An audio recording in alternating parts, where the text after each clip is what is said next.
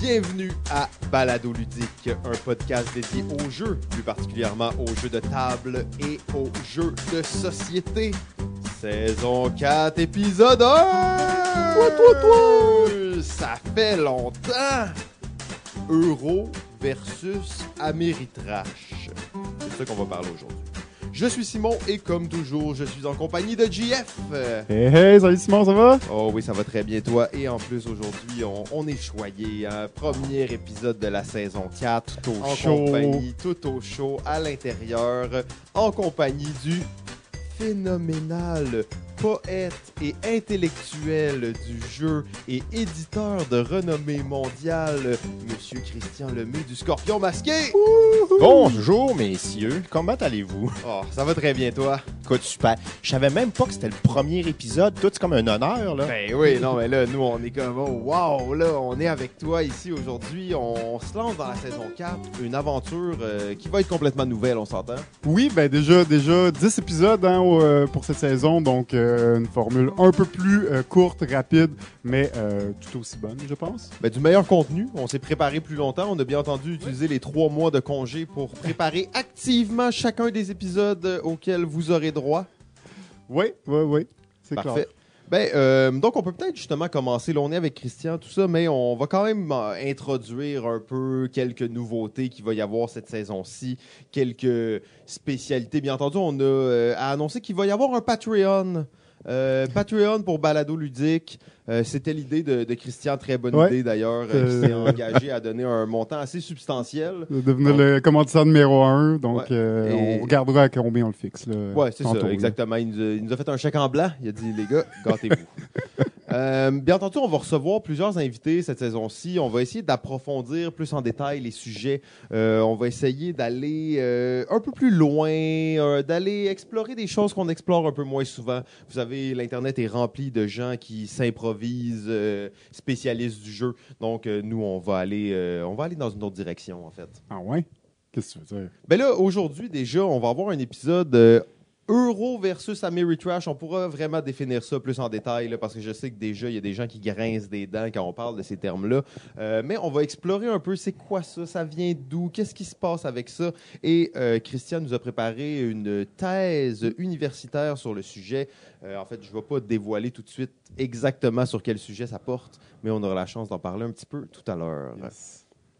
Sinon, ben, on est là quand même hein, pour parler un peu d'actualité. On a eu des longues vacances, il s'est passé plein de choses. À quoi avez-vous joué? Qu'avez-vous fait? Qu'est-ce qui s'est passé dans ton salon, JF?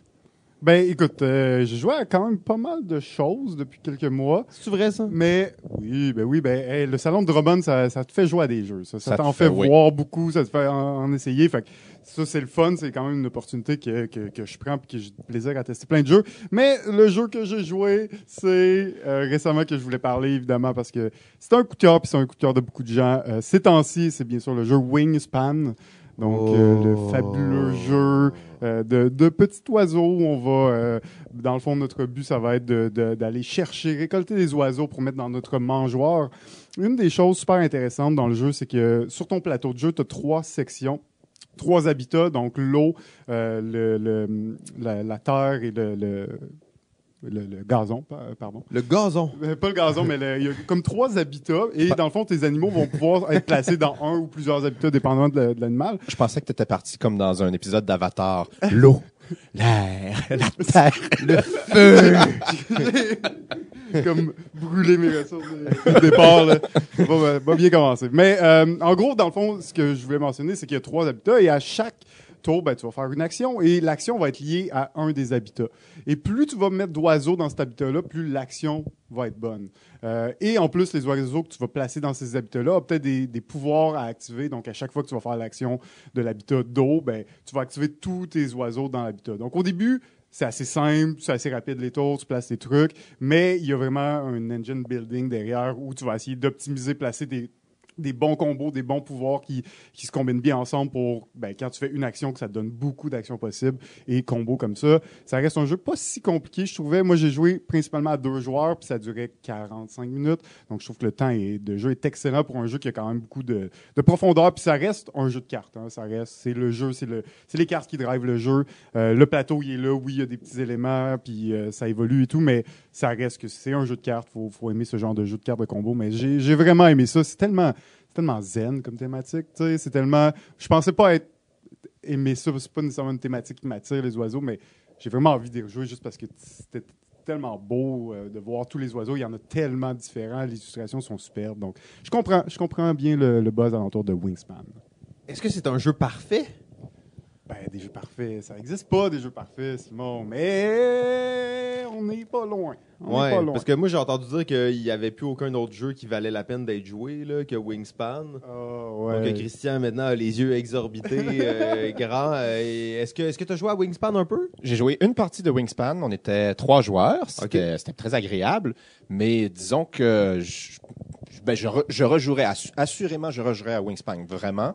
Mais dans le même genre, il y a quand même l'ancêtre Race for the Galaxy qui, qui un, un petit peu plus compliqué à expliquer, c'est sûr, mais je veux dire l'expérience ludique joueur, disons, pour satisfaire le, le gamer en, en toi, et, et- et peut-être un peu plus réussi chez, pour Ray, pour, pour quelqu'un qui cherche une expérience joueur plus stratégique, euh, plus intense euh, que, Wingspan. Maintenant, c'est une, question de goût, puis c'est une question d'envie.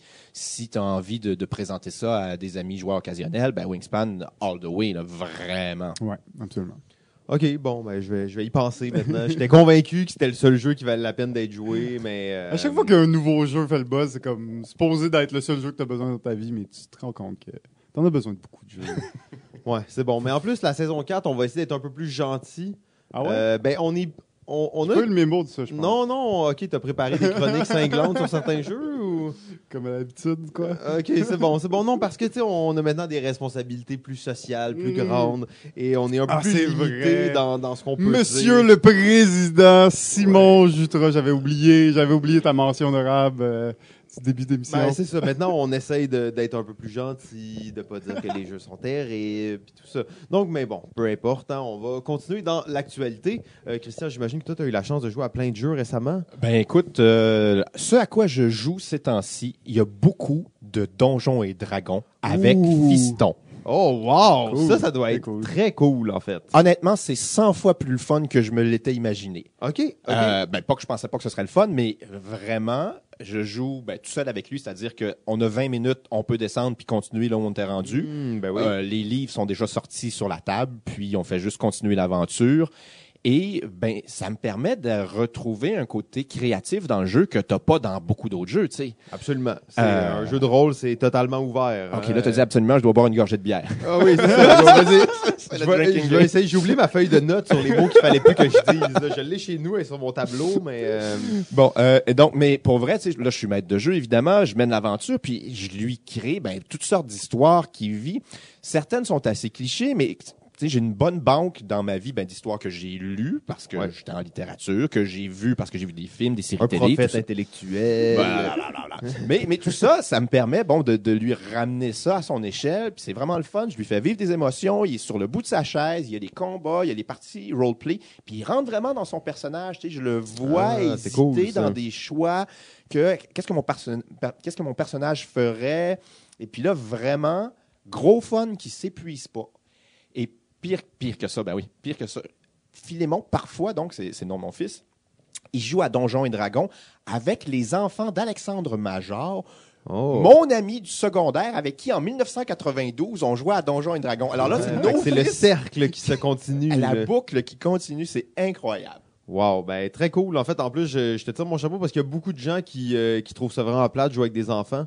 Euh, donc, je trouve ça le fun de voir des gens qui le font. euh, Surtout, ça, c'est, une super belle euh, activité euh, par enfant. Puis, euh, le fait que ce soit créatif, puis euh, tu, tu le pousses à, penser, à, réfléchir, mais pas en tant que lui, mais en tant que personnage fictif.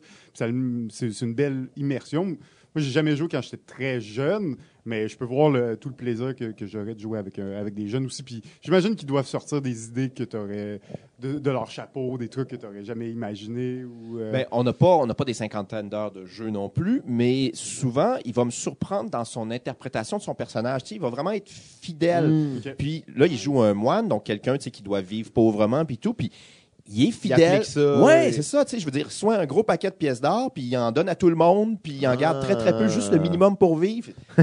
non, mais c'est assez surprenant parce qu'à cet âge-là, ce que tu veux, c'est Ouais, du power cash, gaming. puis, euh, ouais. Fait que c'est très cool. Ah ben oui, ben belle expérience en fait, Donjon Dragon. Euh, je pense qu'on va en voir de plus en plus là, de jeux de rôle et de jeux, on le sait, les jeux narratifs. C'était la tendance en 2018. Est-ce que ça va continuer en 2019 Euh, On va voir. Et toi, Simon? Ben oui, ben joué? euh, moi j'ai euh, j'ai pas joué à beaucoup de jeux, je dois l'avouer. Euh, j'ai été bien occupé et tout ça, mais je suis en train de faire la campagne de détective, détective L'As d'or, bien entendu, un jeu de Nice. Ignacy Cevicek, un jeu polonais absolument extraordinaire. Donc détective, c'est quoi? On va jouer des genres d'enquêteurs du FBI on est comme la, division secrète du FBI. Quand c'est trop tough pour le FBI, il appelle euh, Antares, qui est bien entendu notre agence ultra pro de détective. Et euh, comment c'est fait le jeu? C'est une campagne. Donc tu vas jouer cinq scénarios qui se suivent. Euh, sont interdépendants aussi. Fait que c'est quand même cool. Tu, veux vraiment garder tes notes du scénario d'avant. Tu fais des mind maps sur les murs. Euh, t'as, t'as des petites ficelles, là, puis t'inventes tout ça dans ta tête.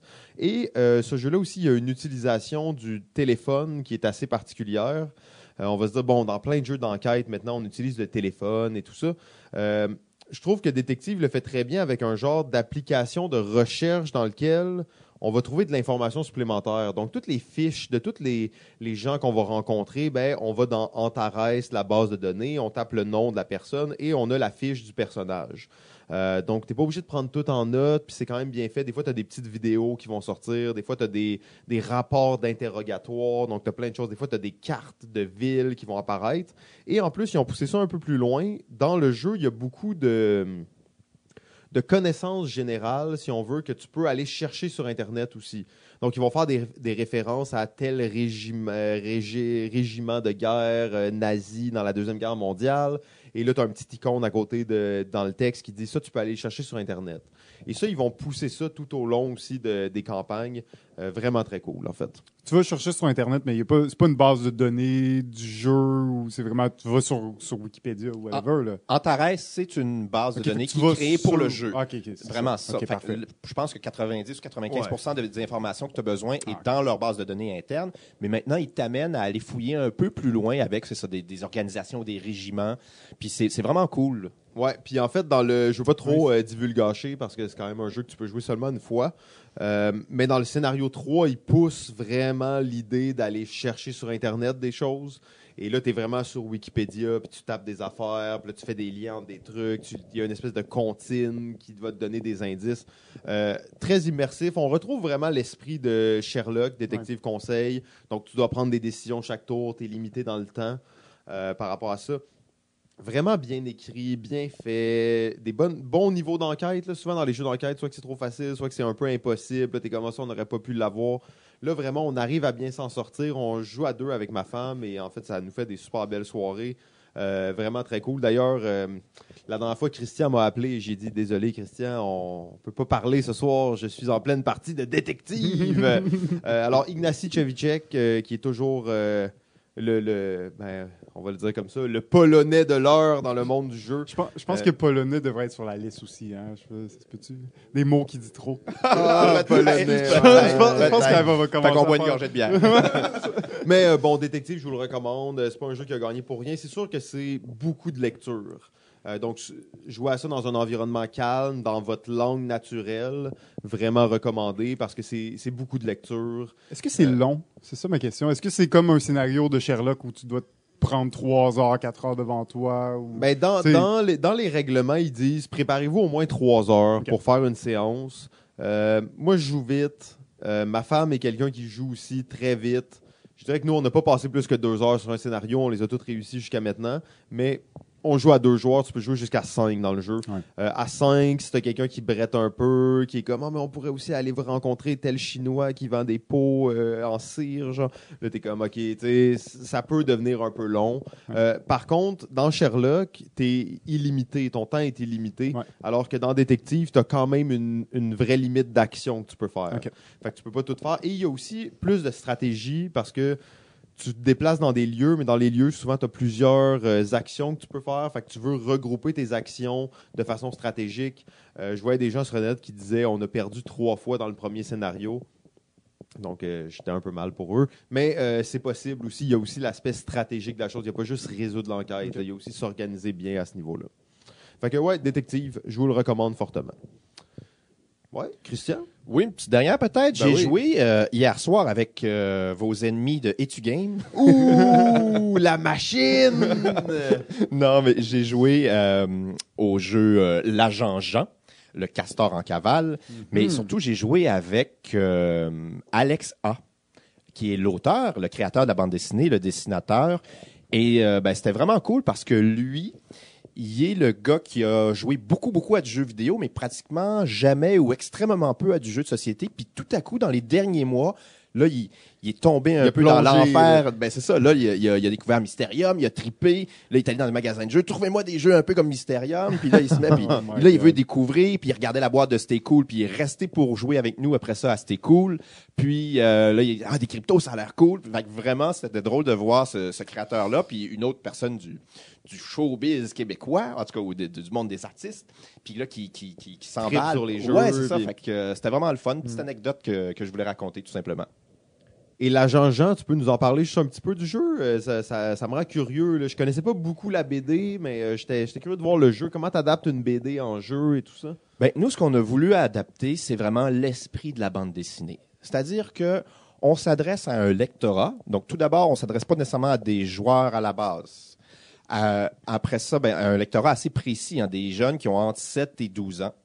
Et, euh, et même, ça va plus loin, ça va dans le produit lui-même de matériel. Parce que ah, on, on fait un jeu de société, ah, on fait des pions, puis un plateau, puis tout, puis... Mais non, parce que c'est un produit, la Jean-Jean, qui est 13 en boutique, la bande Mm. dessinée. Ok, Ce fait qui fait- rester dans un- une gamme de prix qui Ben est oui, assez c'est similaire. ça, le, le, le, le range et ça. Fait qu'il fallait avoir un jeu, nous, qui était 20$ piastres taxine. Fait que Mm. c'est ça. Bon défi. Oui. Donc, il fallait que ce soit un jeu de cartes. Puis là, on s'est dit, bon, quel mécanisme de jeu tous les gens qui jouent à des jeux de cartes connaissent? Ben, c'est après le jeu de pli, le jeu de levée, genre Ouais. dame de pique, ces affaires-là. Puis si le petit garçon ou la petite fille joue avec sa grand-mère, ben, la, grand-mère a joué un jeu de levée, elle sera pas trop dépaysée. Mais on voulait, fait qu'on voulait que ce soit euh, quelque chose que les gens connaissent. Puis on a voulu aussi enlever à peu près tout ce qui est contraintes et règles pour que la petite sœur, qui a 4-5 ans, puisse jouer même si elle gagne pas puis qu'elle joue mal, elle joue. Un peu, c'est tout le génie d'un jeu comme Sushigo. Ouais. Ma fille qui a 5 ans, elle comprend rien de ce qu'elle fait, mais elle joue à Sushigo, puis elle peut pas se tromper, elle peut pas tricher. Ouais. Parce qu'à ton tour, tu joues une carte, puis tu Ouais. mets n'importe laquelle. Puis elle peut pas tant ralentir le jeu ou comme créer un peu des, des problématiques dans le, la fluidité du jeu. Là. Fait que dans la Jean-Jean, tu joues une carte à ton tour, n'importe laquelle, même si c'est un jeu de levée, tu n'es pas obligé de suivre dans la couleur qui a été mise. Il n'y a Ok. aucune contrainte sur la carte que tu joues. Ça, c'était comme dans notre esprit. Et, mais on voulait quand même, on est des joueurs qui aient des petits aspects stratégiques, ce qui fait qu'à la fin de la manche, oui, si tu as gagné plus de levées, probablement que tu vas gagner, mais il y a un petit système de majorité puis de minorité qui est là, puis tu fais plus 5 si tu avais le moins de verres, puis blablabla. Bla, bla, bla, bla. Fait qu'on a voulu se faire du fun, parce que nous, c'est un jeu auquel on voulait avoir du fun à jouer au Scorpion masqué sous l'heure du midi. Oui, OK. Puis on voulait que l'enfant de 8 ans ait du fun à jouer. Ah, très cool, très cool. Puis euh, ça, c'est- est-ce que c'est sorti ou? Oui, c'est sorti le vendredi 22 mars. Ah, OK, fait que ça fait pas longtemps, là. Ça fait pas longtemps, puis là, ben, ça, fait un, ça fait un malheur. Écoutez, je, je vous donne les chiffres. On a placé 10 000 jeux dans les boutiques québécoises. Oh, wow. Ouais. Oh, wow. Mais on le sait bien, le Scorpion masqué, c'est succès après succès à chaque fois. Jeff, t'as sûrement joué à d'autres choses, toi, ces temps-ci? Mhm. Ben, écoute, euh, j'ai envie de parler d'un d'un autre jeu qu'on a joué ensemble et que ça fait euh, un petit bout. Wouhou! Et euh, je parle euh, de, de- de ta nouvelle acquisi- acquisition de jeu. Oh oui. C'est bien sûr, c'est bien sûr le jeu My Little Sight. My Little Sight. Quel chef-d'œuvre. Wow! Wow! Magnifique. Wow! De- alors- De loin dépasse le jeu original. là. Ah non, mais on s'entend Side, tout le monde s'entendait pour dire que c'était terrible.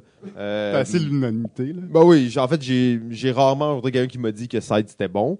Euh, bon, c'est sûr qu'il faut qu'on soit quand même positif, là, donc c'était, euh, tu sais, on a peut-être vu ou deux C'était correct, c'était correct. C'était correct, c'était correct, c'était correct. Mais là, Mais là, My Little My Little ça c'est Sight. solide, oh solide. my god! on a joué trois parties en une soirée. de suite, on fait de jamais suite, ça. trois parties de suite. Il était un jeudi soir, un soir de semaine. On a commencé à jouer à 8 heures. On a joué trois parties de suite. Euh, et C'est un à- jeu d'échecs, ça. C'est un jeu d'échecs, ce jeu-là, à plusieurs jours. Là. Ah ouais, non, non, c'est bien fait, c'est élégant. Pour de vrai, en fait, vous pensez sûrement qu'on niaise en ce moment, mais on niaise pas du tout. En fait, Christian, il est comme vous niaisez, là. Vous êtes pas sérieux, les gars.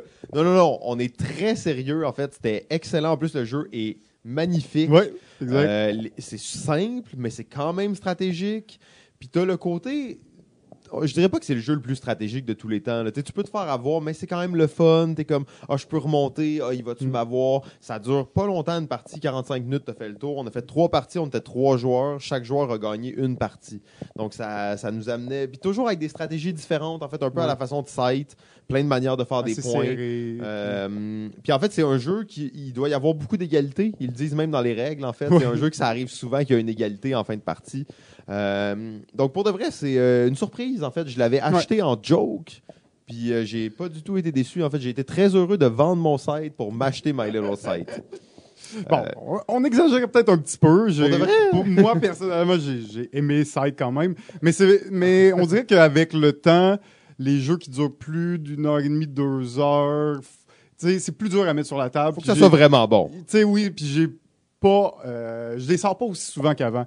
Puis on dirait qu'un jeu qui, en 45 minutes, une heure, va me donner l'expérience d'un jeu de deux heures aussi serré, ben, on dirait que c'est ça que je vais privilégier. Mais de la plus preuve, c'est qu'on a fait trois parties. Puis, ouais, c'est ça. Puis, dans le fond, dans My Little Side, c'est sûr que c'est pas pareil que Side, puis il y a bien des choses qui sont pas là, mais t'as, t'as le- les mécaniques qui sont là, t'as une mécanique qui est super intéressante de gestion de ressources, euh, puis t'as, t'as l'essence du jeu qui est là, puis... Mais pour vrai, moi, moi c'est vrai que j'ai plus aimé ça, par contre. Mais- C'est drôle parce que tu en reviens exactement au conseil, the conseil que je donne depuis deux mois à peu près à tout le monde à qui veut bien l'entendre sur le game design. 2019, The Conseil! Ouais, inspiré de 2018, mais bon, Ah. c'est de réduire l'unité de temps de jeu. Je dois l'avoir dit peut-être sur ces ondes euh, dans le passé, mais c'est parce que il y a plusieurs succès. Évidemment, il y a des jeux qui durent deux heures, trois heures, qui connaissent beaucoup de succès, mais je remarque que quand un jeu peut se jouer en 40-45 minutes et qu'on enchaîne les parties, revenons-en à Race for the Galaxy qui se joue en 30 minutes en fait, Mais tu peux en jouer quatre de suite. Ouais, c'est ça. Mais écoute, pense à des, pensons aux jeux vidéo.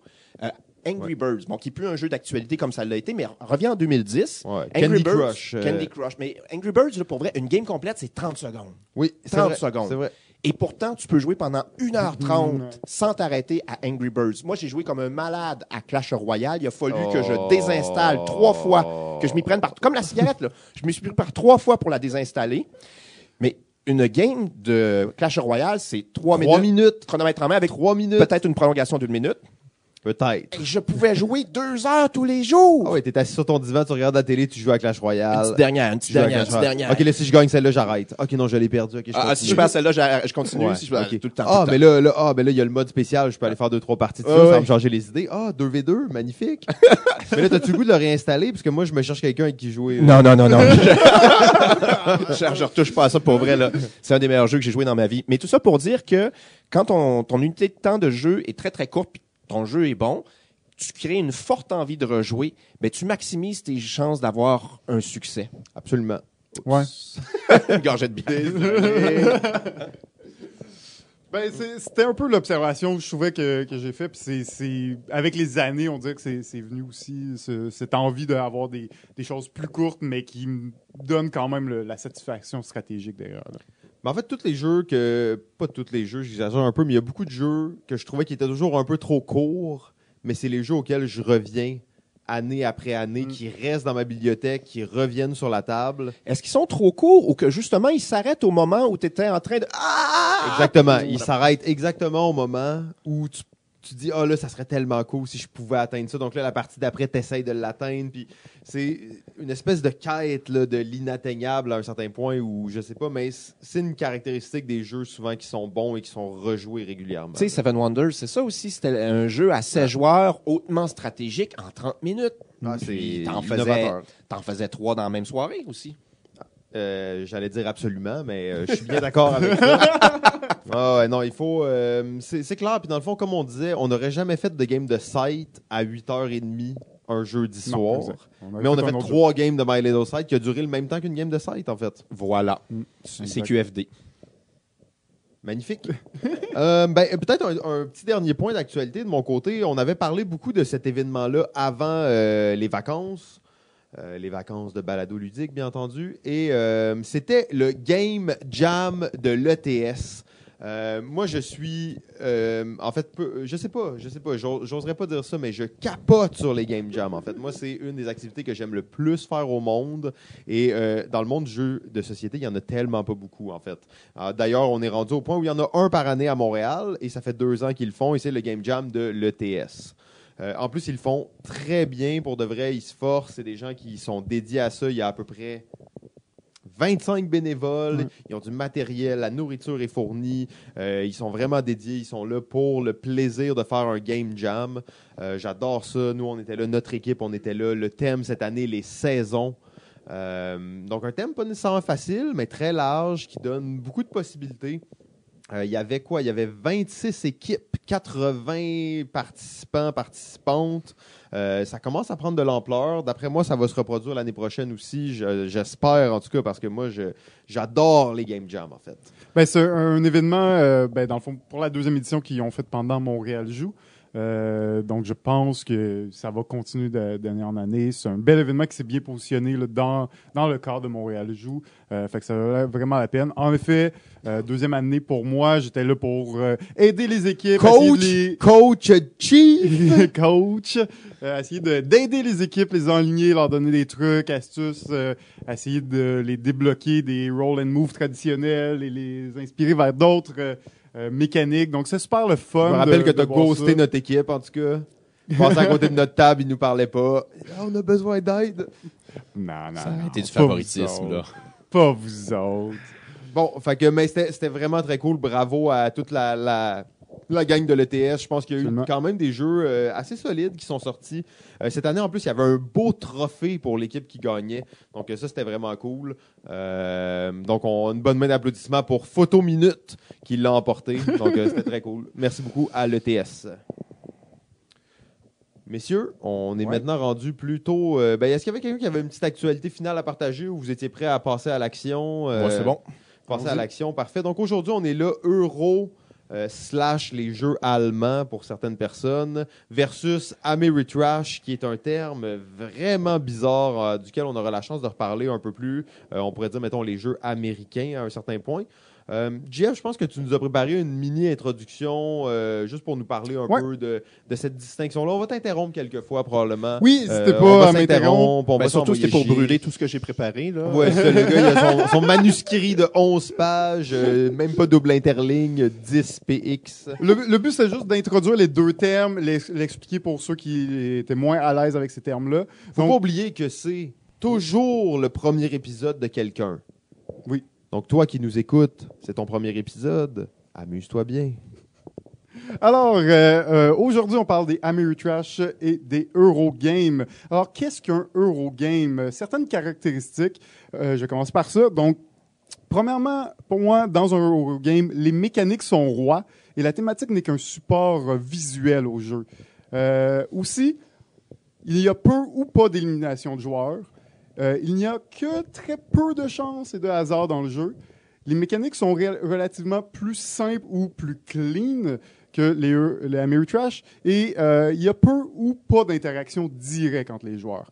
Et l'interaction entre les joueurs va surtout être de l'interaction qu'on va appeler indirecte. Dans la catégorie Eurogame, les jeux les jeux phares, euh, quelques-uns, euh, pour en nommer quelques-uns, euh, évidemment, on a des jeux comme Catan, Porto Rico, Carcassonne, Tigre et Euphrates, euh, Power Grid, El Grande. Certaines des mécaniques les plus utilisées dans les Eurogames, on va parler de placement de tuiles, des jeux d'enchères, les jeux d'échange et de, de négociation, des jeux de, de set collection, de contrôle de territoire et évidemment de placement d'ouvriers, qui est probablement la mécanique la plus reconnue là, dans ce genre-là. Euh, quelques auteurs qui auront été marquants euh, pour le Eurogame, on parle de Rainer Knizia, Martin Wallace, Wolfgang Kramer, Stephen Fell, Jose Rosenberg et euh, entre autres euh, Klaus Tauber, mais euh, beaucoup, beaucoup d'autres. Une des Friedman Fries. Friedman Fries, absolument. Euh, et on parle, euh, une des, des particularités du Eurogame, c'est que c'est en fait né de, je peux pas dire de comment est né le terme, mais de ce qu'on a compris, c'est que les Eurogames étaient une façon de dire, de parler des jeux allemands. Parce que pour un Américain, un jeu allemand, un jeu européen, c'est la même chose. Ils savent pas c'est quoi la différence. Donc pour eux, c'est des Eurogames. On met tout ça dans le même bateau. Euh, après ça, ça s'est élargi. Puis on, a peut-être eu des termes comme les jeux allemands, les jeux français, euh, des écoles un peu par pays qui euh, qui sont apparues, qu'on a commencé à, à parler. Mais c'est surtout le terme Eurogame qui est resté pour englober un peu tous les styles européens. Euh, pour le Ameritrash, euh, on parle bien sûr que le, le thème est roi les mécaniques ne sont qu'un support pour la thématique. Euh, autre caractéristique, beaucoup d'interactions directes entre les joueurs impliquent souvent de la confrontation. Le hasard est plus acceptable ou plus commun et contribue généralement à la thématique aussi. L'élimination du joueur est plutôt commune ou moins, euh, ben, euh, c'est plus normal d'en voir dans ce genre de jeu. Et le temps de jeu est généralement remarquablement long.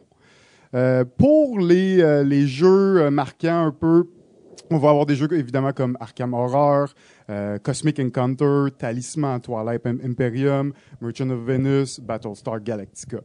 Euh, pour les mécaniques, on va souvent avoir des roulements de dés, euh, des euh, du jeu de, de, de rôle un peu, des contrôles de territoire, des jeux de confrontation et des mouvements, des grid movement mécanismes.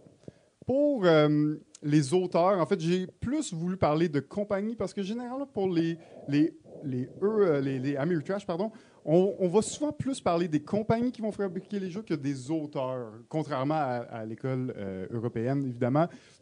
Donc, pour en nommer que quelques-uns, on a bien sûr euh, Fantasy Fly, euh, Game Workshop et Cool Mini or Not, entre autres, qui sont quand même des, gros, grosses compagnies étendards de ces styles-là. Et la particularité des Ameritrash, contrairement au Eurogame, c'est que il va, souvent utiliser des, euh, franchises, des grosses franchises euh, euh, qui existent dans le jeu vidéo, dans le cinéma, dans la BD. Donc, évidemment, des trucs, des franchises comme Star Wars, Lord, of the Rings, Civilization, les Cthulhu, Star Trek. Toutes ces franchises-là, généralement, vont être utilisées par les jeux américains. Évidemment, c'est une façon de nommer les jeux européens, les jeux américains. Avec le temps, est-ce que c'est encore valide ce terme-là? Est-ce qu'on est encore là? Euh, les jeux ont tendance de plus en plus à se mixer. On retrouve du, du jeu américain dans les jeux européens et, et vice-versa. Donc, où on en est maintenant? Ben, je pense que c'est le sujet de notre épisode, puis on va laisser euh, euh, Christian nous, nous, nous ouvrir ça, je pense. En fait, ce qui est le fun, c'est que Simon est un petit peu, j'ai comme dit un peu ce que, où j'allais me diriger, mais toi, t'as l'air moins au courant, fait que c'est drôle. Ça va être une surprise. Euh, euh, euh, Gêne-toi pas pour m'ostiner un peu. Mais... Tu réagi sur Catan. là. Je l'ai vu. non, mais c'est pas grave, on va s'amuser, on va s'amuser. Fait que moi, mon point de départ, c'était qu'effectivement, jusqu'en 2012, si tu étais un, un joueur de jeu intense, un passionné, ben très souvent, tu allais avoir cette discussion où tu allais entendre parler des jeux à l'allemande ou les jeux à l'américaine. Moi, ce que j'ai retrouvé, c'est que en français, on dit plutôt des jeux à l'allemande parce que les Français sont capables de faire la distinction Ouais. euh, entre Allemagne et, et Europe. Ce serait pas pire les Français. Ça, c'est un jeu euro, mais. euh, Fait bon. que, euh, c'est ça. Tandis que les Américains, je vais, je vais faire une mauvaise blague, mais bon, sont, on, on sont assez poches en géographie, on le sait. Fait qu'ils ont appelé ça Eurogame. Je faisais la même lecture que toi. Ouais, Désolé, Tom Vassal. Et puis, le, le terme Ameritrash, lui, si je me trompe pas, il a été revendiqué soit par un blog ou par certains joueurs, certains créateurs qui voulaient pas juste dire jeu à l'américaine, mais ils voulaient, parce que dans le mot Ameritrash, ben, t'as trash, qui est quelque chose qui est disons, qui t'attaque ou qui est fort, qui, qui, démolit en fait, parce que tu, l'as mentionné, c'est une caractéristique des jeux à l'américaine. Il y a souvent des conflits armés. Et donc, ce que je disais, c'est que jusqu'en 2012, c'était une discussion qui était souvent là, les jeux à l'allemande, les jeux à l'américaine.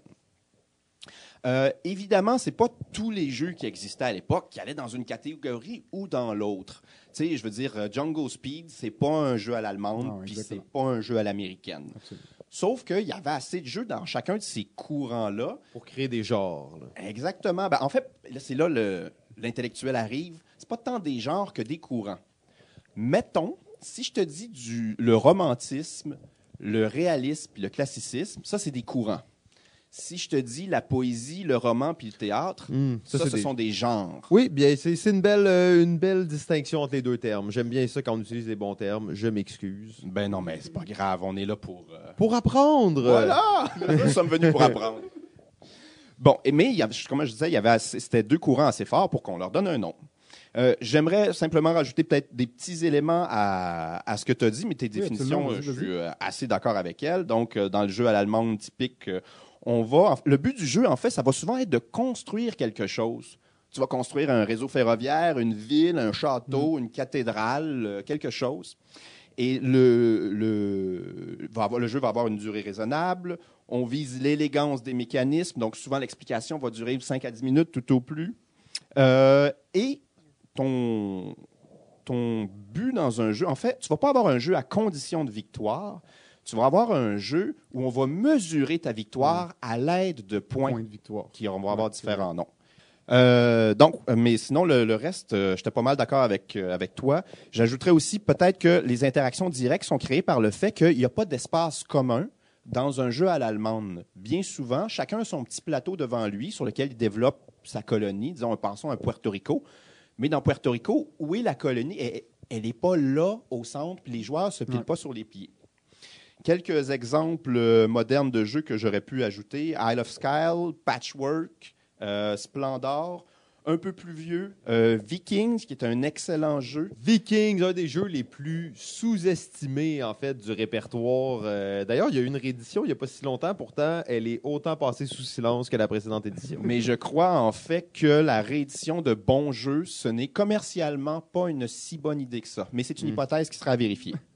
Un autre épisode. Un autre épisode. Un autre épisode, oui. Euh, Zulureto, qui avait gagné le Spiel. Euh, Turn in Taxi, qui avait ga- gagné le Spiel aussi en 2006. Oh oui. Absolument. Les Talouva, aventures postales.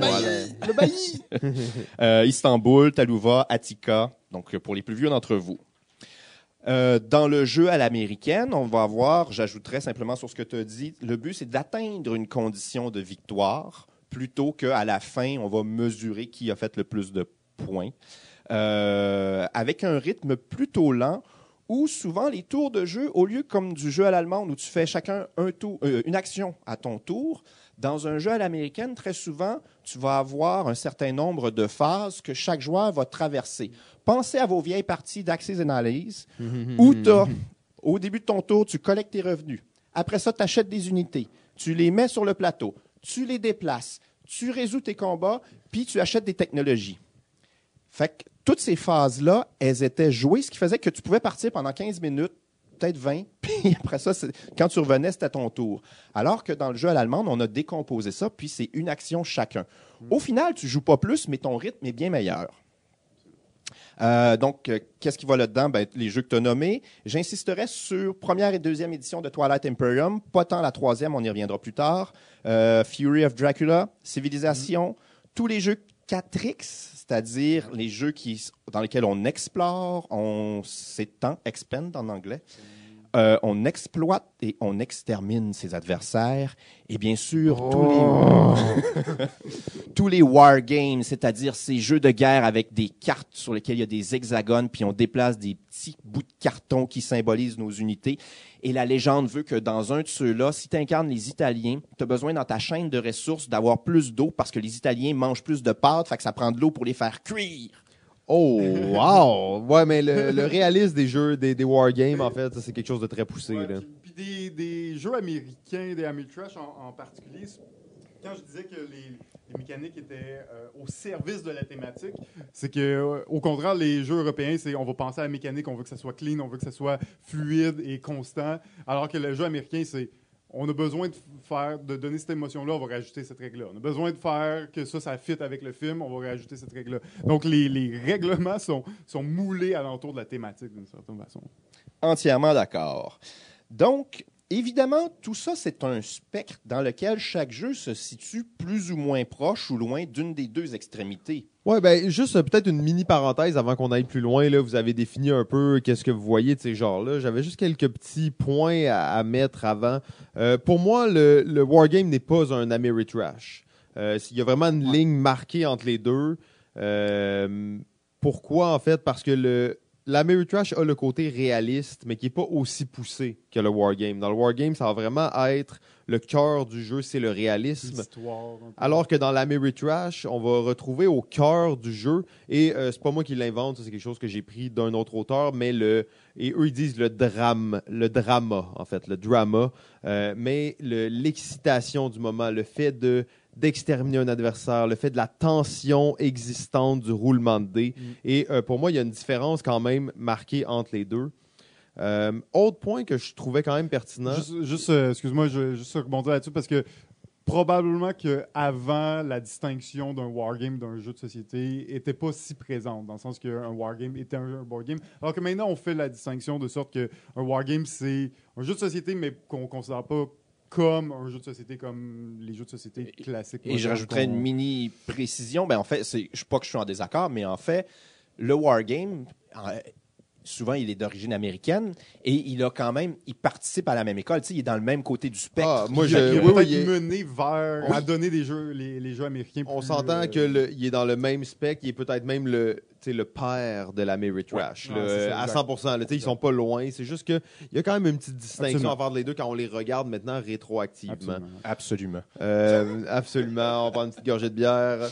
Donc, euh, l'autre point que, que j'avais, que vous n'avez pas mentionné, j'espère que vous n'allez pas le mentionner plus tard, mais euh, je me questionnais beaucoup sur pourquoi est-ce que, dans le fond, on a vu en Allemagne émerger tout ce nouveau courant de jeux non violents, non basés sur la destruction de l'autre. Euh, les plus perspicaces d'entre vous l'auront déjà compris, mais je trouve que c'est quand même quelque chose d'assez intéressant dans l'histoire du jeu. En fait, on parle bien entendu de l'Allemagne euh, post-nazi, post-deuxième guerre mondiale, bon, avec un petit euh, 40 ans de- d'écart, bien entendu. Mais on sait qu'en Allemagne, tout ce qui était militaire, tout ce qui était jeu de guerre et jouets de guerre était pas... euh, mais en fait, je pense même que c'était interdit. Là. Je vais pas trop m'avancer, là, mais en tout cas, c'était du moins hein. très mal vu à ce, point, à ce moment-là. Euh, donc, ils ont dû se réinventer, en fait, et créer des jeux qui étaient plutôt basés sur le commerce, sur l'échange de, de biens, sur la transformation des matières. Et ça l'a amené, en fait, euh, en fait, ça a créé le, jeu moderne tel qu'on le connaît aujourd'hui, là, euh, mettons 35 ans plus tard quand on le regarde. Je trouvais ça juste intéressant de le mentionner parce que c'est là-dedans qu'on baigne au quotidien. Ben, tu sais, c'est- on n'est pas des sociologues, mais bon, l'hypothèse est très séduisante de dire que, en raison de la culture de la culpabilité qu'il y a eu en Allemagne après la Seconde Guerre mondiale, effectivement, on n'allait pas encourager des jeux guerriers où ouvertement tu allais écraser ou exterminer les autres. Euh, maintenant, est-ce que c'est vrai? Est-ce que c'est vraiment, tu sais, c'est l'œuf ou la poule? C'est vraiment ça? L'hypothèse est séduisante. En tout cas, aux États-Unis, on sait qu'ils faisaient des jeux violents parce qu'ils étaient vraiment cool puis ils éclataient plein d'autres pays. Donc, euh, Christian, on va te laisser poursuivre. Ben, c'est parfait. Puis euh, continuez de, de on va m'interrompre. t'interrompre, t'inquiète pas. On- Alors, on est à la page 2 de 11 euh, pour les, les auditeurs qui se demandent. Mais rappelez, inquiétez-vous pas, on ne fera plus jamais d'épisode de 3 heures.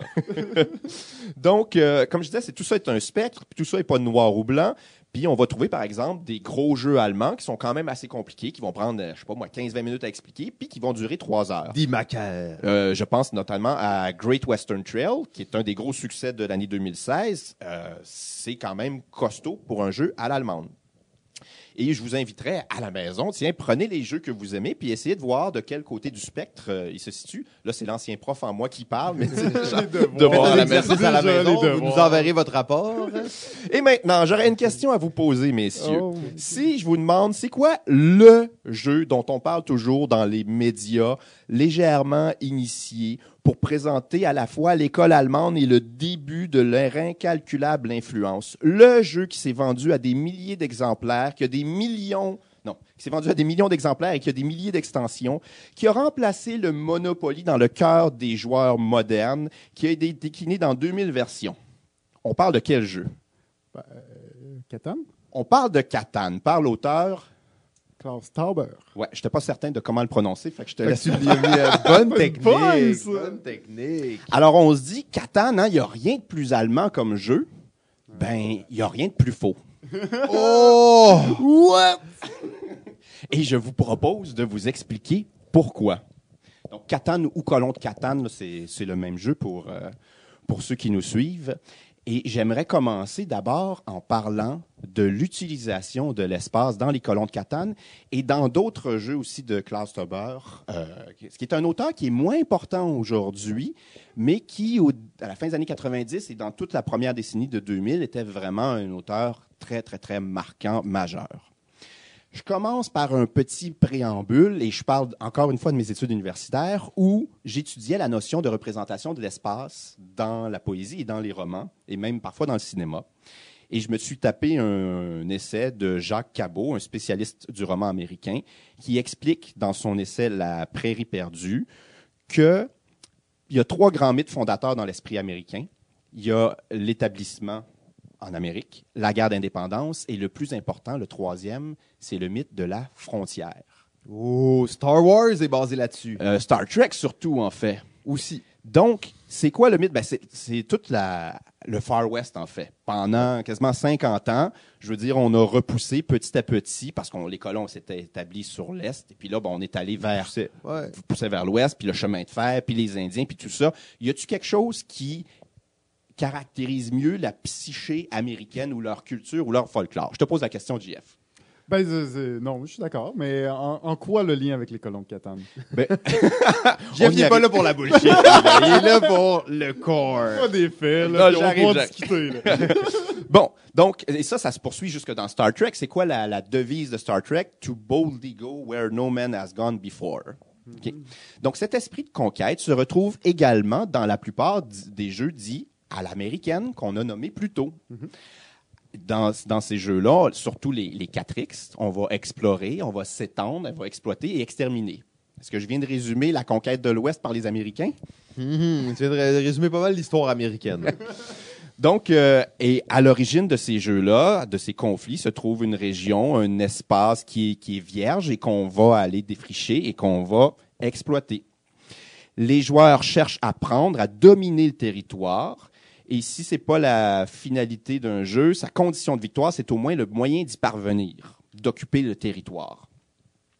Occuper une région dans un jeu à l'américaine rapporte à son propriétaire davantage de ressources, ce qui lui permet de se développer plus vite et de prendre encore plus de territoire et de se développer plus vite et de prendre plus de territoire, et ainsi de suite. Il y a souvent un petit problème de rich get richer dans un jeu à l'américaine. Et là, peut-être que vous me voyez venir. Qu'est-ce qui caractérise la plupart des jeux marquants de l'auteur Klaus Tauber? L'occupation de l'espace. Exactement. Dans tous ces jeux, on part de jeux d'espace, de plateaux. Premièrement, il y a des plateaux communs, ce qui n'a pas bien souvent, je l'ai mentionné tout à l'heure, dans plusieurs des jeux à l'allemande. Pensons à Puerto Rico. Là, ici, il y a un plateau commun qui est presque toujours vierge et que les joueurs vont aller progressivement occuper ou coloniser, comme dans Catan. Les colons de Catan. Mettons. Alors, commençons avec justement euh, les colons de Catane. Euh, dans les colons de Catane, et là, je- j'espère que vous avez joué. C'est quand même un jeu important. C'est comme aujourd'hui quand quelqu'un me dit je tripe sur les jeux vidéo, mais qui n'a jamais joué à Mario Bros. C'est comme Ah! Ouais. J'avoue quand c'est Catan, je suis toujours un peu moins triste, mais bon. Oui, je sais, mais tu sais, aujourd'hui, c'est un jeu qui, a, bon, à mon avis, peut-être un peu moins bien vieilli, mais qui, qui a été important. Puis Ah, c'est un jeu fondateur. C'est un. En fait, on pourrait dire la base des jeux modernes à un certain point. Voilà. Donc, bien sûr, dans Catan, il n'y a pas de bataille. Et tiens, vous pouvez vous moquer de moi, j'aime beaucoup l'autodérision. La première fois que j'ai lu les règles de Catan, j'ai terminé, retourné la dernière page, et là, je me suis dit, Ben là, j'ai manqué un bout. Il y a des pages qui ont été arrachées de mon livret de lecture. Ils disent pas comment on va détruire les colonies des autres joueurs. Ah. Tellement habitué, tellement habitué au Mais c'est clair que quand t'as jamais joué à un jeu où tu te bats pas contre les autres, c'est un peu, euh, ça peut être dérangeant en fait. Tu peux ne pas comprendre quel est le but du jeu. Et comme tu disais, dans les jeux à l'allemande ou à les euros, euh, le but du jeu n'est pas le même que dans les jeux auxquels on a été exposé une grande partie de notre enfance. là. Tout à fait. Et donc, pour ceux qui n'auraient pas joué à Catan, je vous, ex- je vous explique ça rapidement. Donc, on est des colons sur une île inoccupée, ou presque, parce qu'en fait, chaque joueur commence la partie avec deux colonies et deux petites routes. Votre but, c'est quoi? C'est marquer 10 points de victoire. Vos principales sources de points de victoire, placer des nouvelles colonies, améliorer vos colonies et les transformer en villes, avoir la route la plus longue et la plus grande armée. Vos colonies et vos villes ne peuvent pas être adjacentes à n'importe quelle autre colonie ou ville. C'est-à-dire que je ne peux pas être adjacent à moi-même ou même à un autre joueur. On est donc obligé de s'étendre très, très, très rapidement dans ce jeu si on veut gagner. La stratégie de rester dans son coin ne peut pas nous mener à la victoire dans Catan, contrairement à d'autres jeux. Euh, je pense notamment à même euh, un jeu important comme Eclipse, il y a quelques années, qui est un jeu plutôt américain, dans lequel tu peux avoir une stratégie où tu restes dans ton coin. Oui. Alors, d'autant plus que l'endroit où se trouvent nos villes et nos colonies détermine les ressources que nous récoltons. Et comme on a besoin d'un peu de tout, ben, il faut s'étendre. Vraiment, dans ce jeu-là, le but, c'est d'occuper le territoire. Et c'est très, très américain dans son esprit. Comme nos colonies bloquent la construction des nouvelles colonies, je vous rappelle qu'on n'a pas le droit de se placer de façon adjacente aux autres, euh, sur les espaces adjacents. Donc, même les autres joueurs. ah, Pardon, je recommence parce que ça, c'est une phrase qui n'a pas d'allure. Comme nos colonies bloquent la construction des nouvelles colonies ou villes des autres joueurs et que l'espace sur l'île est assez restreint, particulièrement dans une partie à quatre joueurs, je ne sais pas si vous avez déjà joué à quatre, mais c'est rapidement très serré sur l'île de Catane, tu peux très rapidement te faire bloquer, coincer assez méchamment tôt dans la partie par malchance ou agressivité de tes adversaires ou par un coup mal placé et très tôt ne plus pouvoir t'étendre et prétendre à la victoire. Tu es vraiment foutu, puis tu pourras pas faire grand-chose de toute la partie. Ça, c'est chiant. Éliminé au premier tour à loup-garou. Mais ça, normalement, tu trouves pas ça dans un jeu à l'allemande. Mais c'est rare que tu vas être pénalisé pour ce genre de choses-là. Par contre, de ce que tu nommes là, c'est beaucoup de l'interaction indirecte. Ouais. Pour moi, c'est- Euh, ça tu aussi. sais, le- fait le que oui, je- par contre, c'est vrai que dans Catane, c'est particulièrement cruel. Euh, puis ça peut être long une partie de Catane si t'as pas arrivé à étendre tes territoires. Euh, ça peut être. Généralement, Comme tu commences avec deux colonies, tu t'es dispersé de sorte que ça se peut que tu t'en fasses bloquer une, mais rarement les deux au point où tu peux vraiment rien faire durant la- le- toute la game. Donc, oui, ça, ça a le potentiel d'arriver, mais ça reste, à mon avis, dans de très rares cas. Et peut-être si tu joues avec des joueurs qui sont spécialement agressifs ou qui Ou expérimentés, puis tu Un cibles nouveau. un nouveau, on le cible, puis on le met dans un coin. C'est sûr que ça, ça peut arriver, puis, puis euh, je suis d'accord avec ça. Mais euh, en effet, pour moi, c'était un petit peu plus d'interaction indirecte, qui est peut-être plus violente que l'interaction indirecte qu'on est habitué dans les euros, par contre. Oui. Mais comme je dis, tu sais, je suis là un peu pour qu'on s'ostine parce que il me semble Non, non, c'est on le sait, on le sait, on le sait. Euh, on te fait confiance pour bien l'idée ça. L'autre jeu dont j'aimerais vous parler, du même auteur, et c'est un jeu que j'aime beaucoup, je vous recommande fortement d'y jouer, c'est Richard Cœur de Lion. Ça a l'air tellement cool. Tu m'en as parlé l'autre fois. Je vais te laisser en parler plus, mais je suis emballé depuis que tu m'en as parlé. là. À mon sens, c'est le meilleur jeu de cet auteur. On a un plateau de 144 cases, c'est carré, là, comme, un, comme un échiquier, mettons, un 12 par 12, qui est généré au hasard en plaçant 9 pièces de 4 cases par 4 cases. Fait que si on fait le calcul, ça, ça devrait marcher. Ce qui fait que les parties sont toujours différentes parce que ton plateau est généré au hasard, un peu comme Catan, mais comme ton hasard, il est calibré par tes tuiles qui sont des chunks, en fait, tu vas avoir pas de configuration aussi malheureuse que tu en as parfois dans Catan où il y, a y juste des deux sur le blé. Puis la, la game, elle va être dolle en tabarouette. Euh, la partie commence et, comme dans Catan, ben, le royaume est à peu près vide, sauf que chaque joueur a mis euh, deux châteaux, je crois, et deux chevaliers. Et le but du jeu, la, la façon de gagner, c'est un petit peu comme au Go, c'est de faire des domaines, des territoires qui t'appartiennent. Fait l'action que tu vas faire le plus souvent dans ce jeu-là, c'est de placer des frontières, des clôtures, appelons-les comme ça, entre chacune des cases. Puis quand tu as fini d'encercler un certain territoire, ben tu profites de ce qu'il y a à l'intérieur de ce territoire-là, mais tu n'en profites pas avant que ce soit complètement fermé. Fait que vous aurez compris que plus le territoire que tu veux enfermer, il est grand, plus il va être payant. difficile de l'enfermer, j'imagine. Mais plus c'est long puis difficile avant de le fermer, puis surtout plus il va être vulnérable. Ah, comme au go. Parce que dans ce jeu, tu peux, une fois que ton territoire est complet, t'étendre dans le territoire vierge qui est à côté, ou même le territoire voisin qui a été complété par un autre joueur s'il y a moins de chevaliers que toi. Donc là, moi puis toi, JF, on est voisins, on a deux domaines un à côté de l'autre avec une frontière, une clôture commune. Mhm. Mais moi, je peux pousser la clôture de ton bord Excellent. si Si tu as moi, moins de, de chevaliers dans cet espace-là. Et tu peux venir qu'à carrément te voler tes mines, qui te donnent de l'or, qui te permettent de jouer des cartes. Et les cartes, c'est ce qui te permet justement de placer des chevaliers ou d'étendre tes clôtures. Fait que tu vas carrément couper les ressources de l'autre. Tu vas lui voler. Et ça, encore une fois, dans un jeu allemand, voler les ressources de l'autre. Ah, ça, c'est rare. Pas souvent. Tu peux même scinder un moment donné son territoire en deux, ce qui fait que son château, il y a toujours son territoire, mais comme la mine est maintenant séparée de son château, Il n'y a plus accès. il n'y a plus accès, elle fait plus partie de son territoire. C'est vraiment vache, vache, vache. Je sais plus si je veux jouer à ça. Finalement, hein. Nouveau Monde, un autre joueur qui s'appelait Endecker en, allemand. Alors, on a des petits bateaux qui arrivent dans une mer, ou plutôt un archipel totalement inconnu, qui est, qui est vierge, encore une fois, l'espace, mais cette fois-ci, il est même plus sur le plateau. Et là, vous allez me dire, est-ce que ça ressemble peut-être euh, au jeu de Yves Tourigny qui s'appelle... Northwest Passage. Merci beaucoup. Expédition Northwest Passage. auquel je n'ai pas joué malheureusement. Quoi? Non, mais essayez d'en trouver un, c'est plus facile. Moi, j'en ai un chez nous. Ben, écoute, on y joue la prochaine fois. Oh oui. C'est un rendez-vous. Et donc, au début de la partie, il n'y a rien sur le plateau de Endecker, Nouveau Monde, et on va piger des tuiles qu'on va placer sur les cases du plateau et on va former des archipels. Donc, encore une fois, on est devant un territoire vierge, mais cette fois-ci qui n'existe même pas.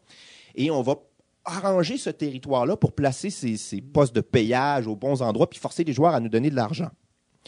Je terminerai avec un petit dernier, puis c'est encore la même chose. Elasun, paru en 2007. Elasun, c'est la première cité de Catan. Donc là, on est dans l'univers Catan, puis imaginons qu'on a colonisé l'île, puis que là, c'est la première grande cité qui va se développer. Fait qu'on a encore une case euh, un peu comme un échiquier avec des euh, quadrillés. Et puis chaque joueur commence avec deux Ah, Il y a quand même des similitudes, hein? Un petit peu, oui. Euh. Donc, chaque joueur a deux petits bâtiments à l'intérieur de l'espace où on va construire la grande cité de la Soune. Devant chaque rangée de cet échiquier, appelons-le comme ça, il y a un nombre entre 2 et 12. Et au début de chaque tour, on lance 2 dés. Et tous les joueurs qui ont des bâtiments vis-à-vis le résultat des 2 dés, c'est-à-dire si j'ai lancé euh, 5 et 3, ça fait 8. Donc, tous les joueurs qui ont un bâtiment vis-à-vis le 8 reçoivent soit de l'argent, soit de l'influence. L'argent te sert à construire des bâtiments et l'influence te sert à mettre des permis qui vont te permettre de placer des bâtiments dessus une fois que tu as assez de permis. Donc, rapidement, les joueurs vont encore une fois tâcher d'occuper l'espace et de placer des bâtiments vis-à-vis les nombres les plus payants, c'est-à-dire 6 et 8, parce que le 7, Ah, comme est- dans Catan, OK. il n'est pas là, pour faire plus de cash, est encore une boucle d'un un Rich Get Richer.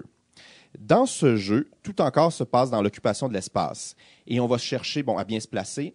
Euh, le premier à 10 points gagne. Et quand on fait un 7 au dé, les pirates attaquent tous les bâtiments devant une rangée au choix du joueur actif, exactement comme dans le voleur de Catane, oui. qui est encore une mécanique assez agressive où je peux placer un voleur qui me permet de neutraliser les ressources d'un autre joueur. Est-ce qu'on trouve ça vraiment dans un jeu à l'allemande normalement, JF? On trouve pas ça. il est pas satisfait. Jeff n'est pas satisfait. Mais là, dans le fond, juste pour être sûr, là, on arrive un peu à la conclusion de, ce, de cette section, en fait, qui était euh, l'occupation de l'espace, mais aussi beaucoup, tu as beaucoup parlé de l'interaction et on, on pourrait dire, en fait, le principe d'enculage entre les joueurs. Ouais. Euh, donc, beaucoup d'agressivité, beaucoup de façons de nuire à l'autre joueur et ce qu'on retrouve effectivement vraiment pas souvent dans les jeux euh, dits euros. Non, même, même les, les dés dans Catan, c'est pas quelque chose de commun. Puis c'est en fait une des choses qui fait que j'ai pas envie de jouer à Catan, c'est qu'il y a des dés, tu sais. Puis, puis ça fait rappeler les vieux jeux, tout ça. Pourtant, il est utilisé de façon plus intéressante qu'un roll and move traditionnel, surtout pour, surtout si t'as jamais joué à d'autres choses. Euh, mais c'est le truc qui fait en sorte que j'ai pas envie de jouer à Catan parce que la chance, le randomness des dés est trop présent pour moi. Il, il est Et- déterminant, Il là. est déterminant et c'est pas classique et commun dans un jeu euh, euro traditionnel. Je suis bien d'accord avec ça. Donc voilà, le premier chapitre, disons-le comme ça, et c'était le plus long, mais c'était vraiment l'occupation de l'espace. C'est très, très américain dans l'esprit, puis même dans, dans les mécanismes de jeu. La deuxième partie, beaucoup plus courte parce que j'en ai déjà parlé, mais c'est l'agressivité, justement. Donc, j'ai déjà expliqué dans Richard Cœur de Lion comment tu pouvais carrément détruire le royaume des autres.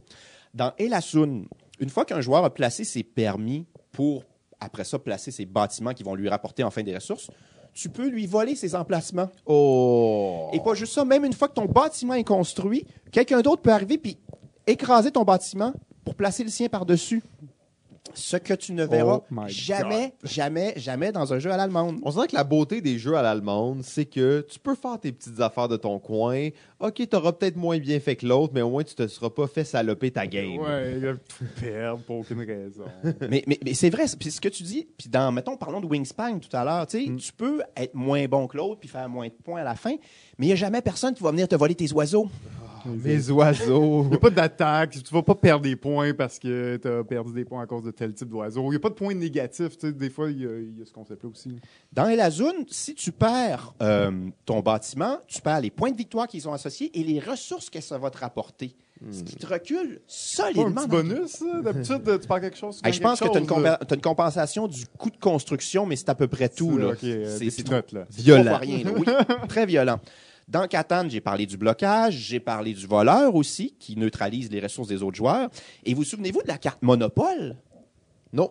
Dans Catan, il y a une carte action spéciale que tu dis, Oui, c'est vrai. euh, OK, euh, tous ceux qui ont euh, du blé, vous me le donnez tout. Oh! Euh, fait que là, tu On n'est pas loin de Monopoly, là. Ben non, mais tu sais, oh, c'est un classique dans Catan. Hey, je te donne cinq argiles contre un mouton. Puis tu fais des échanges de marde de même. Puis après ça, paf, tu joues ta, ta carte Monopole. OK, tous ceux qui ont de l'argile, vous me le donnez tout. Oh. Hey, on dirait un échange à la Régent Houle du temps du Canadien. Oh. Vieille référence. Notre histoire connaît pas ça. voilà. Donc, euh, et le, oui, le, le voleur, le pirate, c'était aussi présent dans Elasun. Donc, ces dimensions-là, très agressives, se trouvent pas normalement dans des jeux à l'allemande. La structure du tour de jeu, ben ça, je l'ai un peu expliqué. Je me suis brûlé mon propre punch, mais c'est pas très grave. Mais dans un jeu à l'allemande, le classique, c'est que tu fais une action parmi un choix extrêmement réduit. Le meilleur exemple qu'on a, c'est Aventurier du rail. Aventurier du rail, soit tu prends des cartes, soit tu prends possession d'une route. Point. Une fois dans la game, tu vas aller chercher des nouveaux objectifs, peut-être, mais Juste, euh, en fait, une mini parenthèse sur le fait qu'il est en train de citer un jeu américain pour expliquer une mécanique à l'euro. là. Mais on y reviendra tantôt, ça, de toute façon. Dans Puerto Rico, tu choisis un personnage parmi ceux restants. Il n'y en a jamais plus que 5 ou 6 sur la 6, mettons, je pense, dans, dans Puerto Rico. Puis souvent, ben, quand ça vient à toi, il y en a juste 3 qui restent à la table. Fait que c'est extrêmement précis ce que tu vas faire. Puis une fois que j'ai choisi le personnage, mettons, je sais pas moi, le, le- le- le gouverneur, ben, ce sera à GF de faire l'action gouverneur. Il choisit même pas l'action qu'il fait. Il choisit la façon de la faire, mais tu choisis pas l'action que tu fais. Tout ça est très élégant, ça donne un meilleur rythme au jeu, on l'a mentionné. Mais surtout des temps d'attente moins longs entre tes actions. Tu fais des plus petites actions, mais plus souvent. hein. Donc, c'est plus. euh, ça te garde actif. Tu es toujours autour de la table. Tu es plus engagé. Alors que dans un jeu américain, je l'ai dit, tu collectes tes ressources, tu développes tes technologies, tu achètes des nouvelles unités, tu déplaces tes unités, tu fais des combats. Catan fonctionne plutôt comme ça. Effectivement. Catan, tu lances tes dés, tu fais des ressources. Après ça, tu peux échanger avec les autres joueurs, tu peux construire, tu peux acheter des cartes de développement, tu peux jouer des cartes de développement. Donc, tu as cinq ou six affaires que tu fais en ligne dans ton tour, contrairement à la structure du jeu allemand où normalement c'est une action seulement. Ouais, ce qui rend les tours un peu plus C'est longs. pas nécessairement dans l'ordre, dans le sens que après avoir roulé tes dés, tu fais ce que tu veux. Là. Oui. Tu peux échanger, construire, rééchanger. Puis, tu sais, puis en plus, fait que c'est encore plus un chaos du fait que tu as plein d'options. Tu fais tout ça dans l'ordre de ton C'est choix. pas structuré comme un jeu C'est allemand. pas structuré, puis sais, il y a des tours dans Catan où tu vas rouler les dés puis tu vas rien faire, puis d'autres tours où tu vas faire 5-6 choses. Fait que c'est super inconstant, ce qui est moins traditionnel. T'as raison. Mais on va quand même penser aux jeux comme Troyes et Mexica où tu as encore ce concept de points là qui, Mm. Qui est à l'euro, on s'entend, mais qui, qui a une structure de, de tour un peu plus spéciale. Mais bon, je veux pas qu'on complexifie trop la situation pour l'instant. là, Mais, qu'on ne voit plus des jeux comme Java ou Mexico, Exactement, des, jeux de points. En fait, le, Des points d'action. d'action, ben, Ce qui pandémie. est drôle, c'est que c'est pandémie, c'est c'est le seul- le jeu c'est- de l'heure et encore actuel qui, est- qui utilise encore cette C'est mécanique. toujours le même système. Mais toujours. euh, l'affaire, c'est que dans, dans Mexica, pis ça, c'est que tu avais comme 9 points, des actions dans ce cas, vraiment c'est 10 compliquées. actions, 10 action points à ton tour. Puis t'as des actions Ouais. qui te coûtent 5, t'as des actions qui te coûtent 3, t'as des actions qui te coûtent c'est 2. C'était quand même Ah, compliqué comme. euh, mais C'est vraiment bien fait, sauf que ça rend le jeu. euh, ça rend le, le rythme vraiment pas fluide, en fait. Mhm. faut vraiment que tu connaisses très bien le jeu pour euh, y jouer d'une façon intéressante. Euh, mon dernier chapitre, ce serait sur la liberté. tu peux échanger très, très, très librement à Catan. Nommez-moi un jeu, puis là, vous allez, vous allez peut-être me, me boucher, là, mais nommez-moi, à l'exception de Chinatown, un jeu où la négociation fait vraiment partie du jeu, un jeu à l'allemande, où que c'est vraiment, tu, tu peux vraiment beaucoup négocier. Je dirais Lord of Vegas. Mais. euh, Ouais, c'est plus de la diplomatie que de la négo, mais... Non, dans Lord of Vegas, Ouais. tu trades tes terrains, tu trades tes, tes- ton argent. Attends, est-ce que je me trompe? Ah, je me trompe peut-être de jeu. Vegas, c'est dans la collection Aléa ou... euh, Euh, toi, tu parles peut-être de euh, Showdown, Vegas Showdown? Ah non, j'hésite, j'hésite là. Mais quand je te Lord of. Vegas construit des hôtels, tout ça, et le cœur du jeu, c'est les échanges, en fait. OK. Mais il y en a vraiment pas beaucoup. C'est juste que moi, je suis un fan de jeux de trade. Mais euh, effectivement, Chinatown, c'est un des exemples les plus classiques. Il n'y a pas beaucoup de jeux qui sont libres. Mais Catan, pour de vrai, pour moi, c'est un jeu extrêmement limité en trade. Mais bon. Mais qu'est-ce que tu peux négocier ou échanger quand tu joues à Agricola, Puerto Rico, Splendor, Century, Aventurier du Rail, King Domino, Zoloreto? Rien pas tout. Rien, c'est ça. Ton jeu est super encadré. En fait, un jeu allemand contre, à la, par rapport à un jeu américain, c'est un peu la même chose que m'enseignait mon professeur de censure à l'université. Parce que oui, j'ai eu un cours de censure. Euh, il existe deux types de censure. La première qu'on connaît le plus, c'est la censure proscriptive. Celle à laquelle on pense toujours. T'as pas le droit de faire ça, puis t'as pas le droit de montrer ça, puis on va... Voilà, exactement. Et ça, c'est très, très, je pense, dans l'esprit américain. Parce que tu as énormément de plein de petits points de règle dans un jeu à l'américaine. Tu peux pas faire ça, tu peux faire ça, tu peux pas faire ça. nanana, Ah non, non, là, t'étais sur une case verte. Là. Non, non, faut que tu roules un 2. Ouais. Ju- Juste les tours pairs, par contre. Juste les tours pairs. Juste les tours pairs. Voilà. Exact. Ah, mais là, t'en avais trois. Ah, fait que c'est correct. Ouais. Mais c'est une case rouge. Le jeu américain, non, mais c'est parfait, c'est ça. Le jeu américain, tu as, beaucoup de choses que tu peux faire, tu as beaucoup de liberté, mais en même temps, pour être sûr que le jeu fonctionne, tu as un million de petits trucs t'as- que tu n'as pas le droit de faire. Fait que tu as 248 points de règle à retenir. Pensez pour- à Arkham Horror, première édition. là, sais. un jeu est très bon, mais vous allez passer vos cinq premières parties dans un livret de règles de 40 pages, puis vous allez, euh, vous allez vous arracher les cheveux, en fait. Voilà. L'autre type de censure, c'est la censure prescriptive. Oh. C'est celle qui t'oblige à faire quelque chose. C'est beaucoup plus efficace. Le censeur te dit, tu as le droit de faire ça ou ça. Et quand tu arrives à faire ça comme, disons, on parle de littérature québécoise, le clergé au début du 20e siècle, c'est très simple. Il dit, écoute, tu fais ce que tu veux, mon homme, du moment que tu parles de religion, du travail de la terre, d'agriculture, de la famille ou de langue française. Tu peux faire tout, tout, tout ce que tu veux. Dans ces quatre-là. Voilà. Mais tu n'as plus besoin de rien interdire parce que tu as déterminé la limite du possible. Et j'ai l'impression des fois que le jeu allemand, il se situe un peu là. C'est-à-dire qu'à ton tour, tu prends des cartes ou tu en poses. Le tout. Mm. Tu rien interdit. Oui, absolument. Alors que Catan ne fait pas ça du tout, en fait. te donne un éventail de choix avec plusieurs limitations. Exactement. Donc, le désir de liberté du jeu américain, ben, il vient avec cette lourdeur des petits points de règle, alors que l'élégance allemande vient avec les menottes. Hein, c'est une image, ça. Ben, c'est beau. Ça, ça, pour de vrai, c'était très beau, en fait. Alors voilà, c'était une partie de ce que j'avais à dire sur les jeux de classe Tubber. Ils sont pas aussi allemands qu'on pourrait le croire. Bien sûr qu'au final, je vais me ranger avec. c'est- des jeux Ouais. Ben, plutôt allemands, mais vraiment pas autant qu'on pourrait le croire. Non, puis Catan a ouvert la porte aux jeux allemands, aux jeux euh, euro, puis à, à cette, cette- pour moi plus aux jeux modernes qu'aux jeux européens en fait.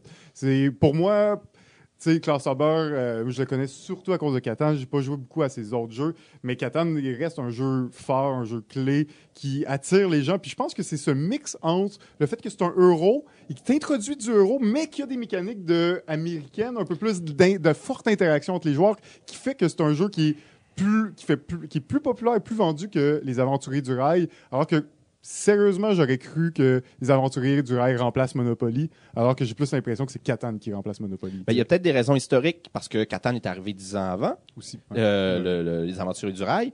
Mais ce que tu viens de dire là, j'y avais pas pensé, mais c'est vrai, je veux dire, cette espèce de familiarité avec le côté américain fait peut-être que il, il rencontre plus de succès avec les gens qui connaissaient les jeux plutôt à l'américaine ou même sur le continent américain. C'est une hypothèse euh, fort valable. On s'entend que c'est vraiment proche d'un Monopoly. Là. Je veux pas insulter les gens qui, qui jouent à Catan. Non. Je pense que, ben, au niveau même de la thématique puis comment le jeu s'orchestre, euh, il y a beaucoup de similitudes. C'est sûr que c'est est difficile pour du monde qui ont juste joué à Monopoly tout ça, mais après une game, ils vont vouloir en faire une deuxième. Puis Ouais. c'est vraiment un des jeux qui, qui a le plus euh, converti des gens aux jeux de société, en, en fait. Je pense que ce mix-là, un peu, le fait que c'est peut-être le premier euh, jeu hybride, en réalité. Hein? Peut-être que... Oh, les gars, les gars, vous parlez de ça, mais dans le fond, le terme avait même pas été introduit encore. là. Il est proto-euro Ameritrash. là, on Mais-. Mais juste pour dire que pour moi, c'est peut-être plus euh, Wolfgang Kramer et Kessling qui vont représenter un peu le typique euro. Ben oui, c'est ça, des jeux avec va là-bas. 25 a- actions pendant ton tour, puis... euh, Oui, exactement, mais tu vois que ça a progressé puis qu'ils font plus ça maintenant. Puis Mm, Kessling, a encore gagné un spiel l'année passée. Puis tu sais, je veux dire, c'est encore eux, ils sont encore là. Puis ils ont Reworld. ils ont- Ah, Reworld. Ça, c'est un chef chef-d'œuvre. Ça, c'est un chef d'œuvre, mais bon. Pas. Oh, là, ça, ça, ça, c'est dur à trouver. Fait que, pour poursuivre, en fait, ce ne sera pas une longue section, mais j'aimerais reprendre un peu ce qu'on disait en introduction. C'est qu'on disait qu'il y, a une cer- il y a un certain temps, c'était une discussion importante, l'euro versus l'Améritrash, alors qu'aujourd'hui, le sujet a un petit peu disparu des forums de discussion. Pourquoi? Alors, bien sûr, la discussion ne s'est pas arrêtée instantanément. Puis là, ce- cette date-là de 2012, c'est moi qui l'ai établie un peu arbitrairement, mais je vais essayer de vous expliquer pourquoi. Donc, bien sûr, la discussion euh, euro-Améritrash s'est pas instantanément éteinte le 31 décembre 2011. Mais, Presque. à la fin 2011, vous vous souvenez d'un jeu très important? Il y a Eclipse qui est sorti.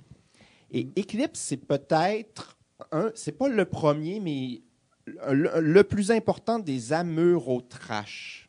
Ouh, amour au trash. Un jeu à l'américaine pimpé par des mécanismes élégants de l'école allemande.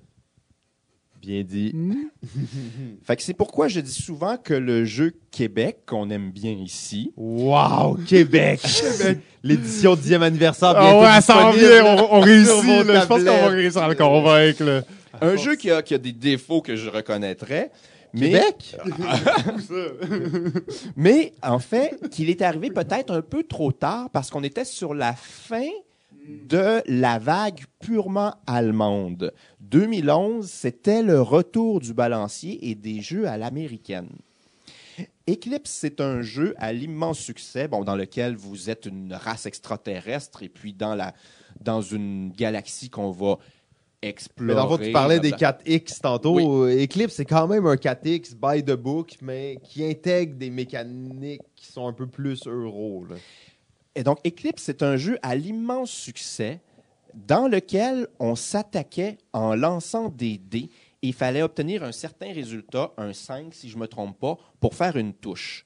Ça, je- encore une fois, Axis Analyze. non, mais ce qui arrive, c'est que ça, ce mécanisme-là, ça n'existait plus depuis la parution de la guerre de l'anneau en 2004. Entre 2004 puis 2011, Y a pas eu ça. cherche un jeu à succès dans lequel tu brasses des dés pour toucher l'adversaire dans une bataille. Il y en a juste pas.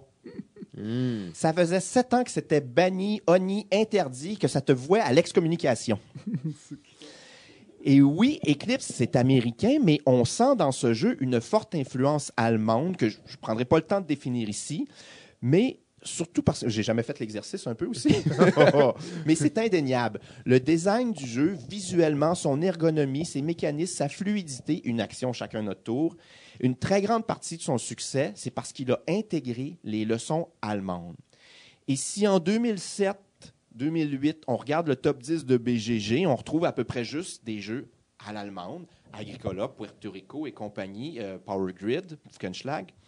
Et aujourd'hui, si on le regarde le top 10 de BGG, on retrouve beaucoup plus de jeux d'origine américaine. Star Wars Rebellion, un excellent jeu, mais un excellent jeu américain parce que le thème est là, ça dure assez longtemps, c'est assez compliqué. Mais au final, la mécanique principale de Star Wars Rebellion, c'est quoi, JF? Un, euh, card driven game. Euh, non, c'est un placement d'ouvrier. Tu On- places le- lequel, ça? Star Wars Rebellion, Ah, ok. le, le jeu. Ah, t'as pas joué, pas joué, pas de- Oups. Alors, j'ai raté mon affaire, mais c'est pas grave. Mais c'est un jeu de placement d'ouvriers. Tu as les personnages principaux, Luke, euh, Darth Vader et compagnie, et tu vas les placer sur les planètes pour faire des actions, comme dans un Kélus. Scythe, entre l'euro et l'américain, tant dans le thème agrico-guerrier que dans ses mécanismes. Parce que tu regardes une couverture de T'as genre euh, une peinture de Van Gogh en avant, là, avec les bananes qui ramassent des patates. Puis en arrière, T'as les mecs gros robots. Dans, les- la, dans la prairie. est un peu la même chose sur le plateau aussi, parce que, oui, il y a une notion guerrière, mais qui est, qui est vraiment au deuxième plan. On en sent que c'est secondaire. là. Les Ouais. combats dans Side, c'est c'est pas, c'est pas la prise, c'est pas l'emphase. Le jeu est pas, l'emphase du jeu est pas mis là-dessus. Non. là. Terraforming Mars. Ouh. Terraforming Mars, c'est c'est très intéressant parce que. Qu'est-ce que tu en penses de Mais Terraforming je suis juste vraiment excité d'en parler. J'adore Terraforming Mars. C'est des petits cris à chaque Ben, fois. c'est parfait. Alors, c'est drôle parce que, je sais pas si tu as vu la critique de Shut Up and Sit Down. Non? Ah, Ils ont un peu, vraiment, pas été gentils avec le jeu. Quoi? Ah oui! Mais attention, c'est là que peut-être c'est intéressant. Eux, ils ont dit, c'est pas un super bon jeu pour un euro, puis si je veux jouer, et je vais pas lui donner une, une bonne critique, parce que si je veux jouer à un euro, il y a 20 autres jeux auxquels je jouerais avant. Mais c'est pas un euro, Terraforming Mars. Ben, je suis d'accord que c'est pas un euro pur et dur. Euh, mais tu sais, il y a plein de gens qui ont raté ça, Terraforming Mars. Là. Et tu Game l'ont même pas mis dans leur top en 2016. Là. Donc, euh, c'est tout le monde peut se tromper. Non, mais c'est pas un euro. Tu as 200 cartes à apprendre. Tu as un thème très bien senti, des parties longues, beaucoup de points de règles, vraiment. Euh, Puis tu as, un rich get richer parce que plus tu fais de points, plus que tu as d'argent pour faire des points, pour faire des d'argent, pour placer des cartes. ouais, mais là, shut up and sit down. Ils me déçoivent un peu. En 2016, ils vont dire, ben là, on va pas jouer à ça parce que c'est pas un euro. Probablement, ça a jamais été dit que c'était un euro.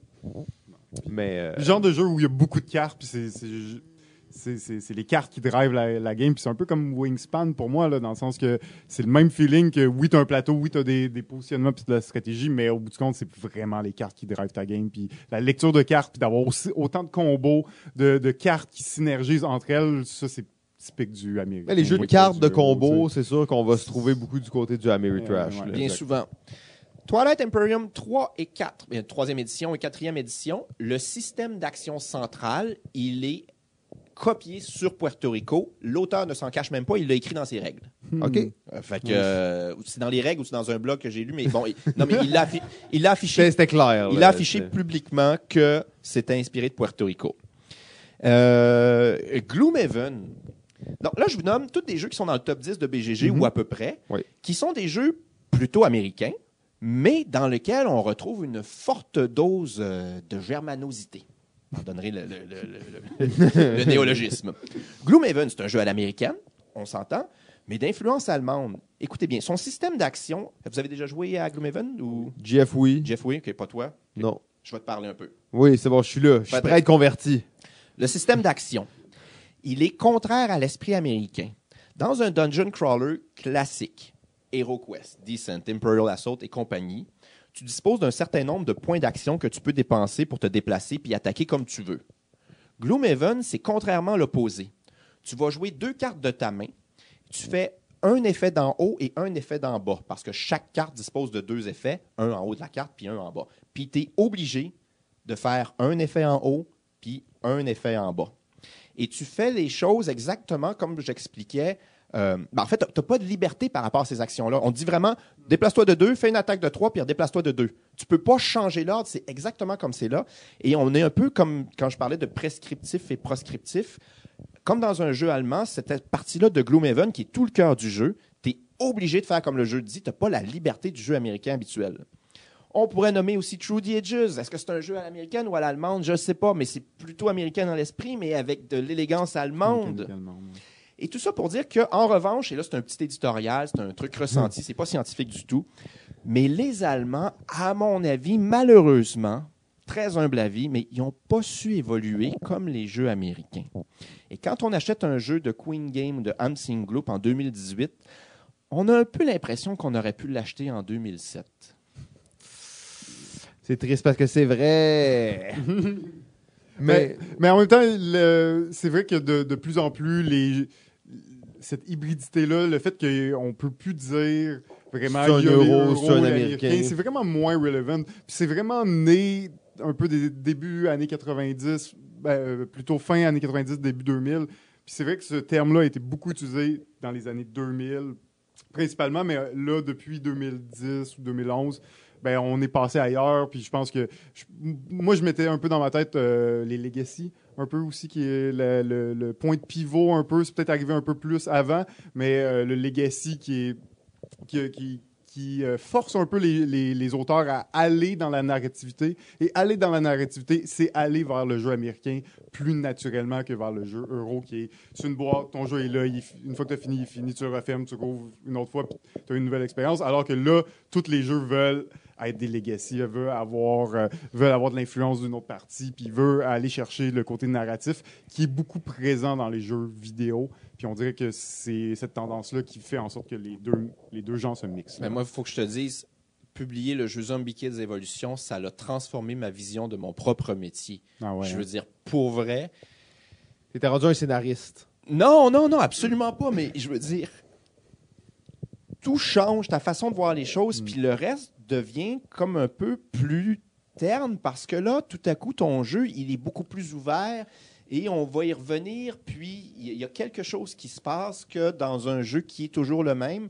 Ben, ma- malheureusement, on a ouvert une espèce de boîte de Pandore. En Ouais, fait. avec les legacy, que On est comme eux. ton jeu. On est comme pris avec ça, puis t'as plus le choix de. C'est comme de la un cocaïne, une fois que tu as goûté, là, tu, tu- tu peux pas t'en passer. Oh, ok, messieurs. Donc, c'est vrai, c'est comme la cocaïne.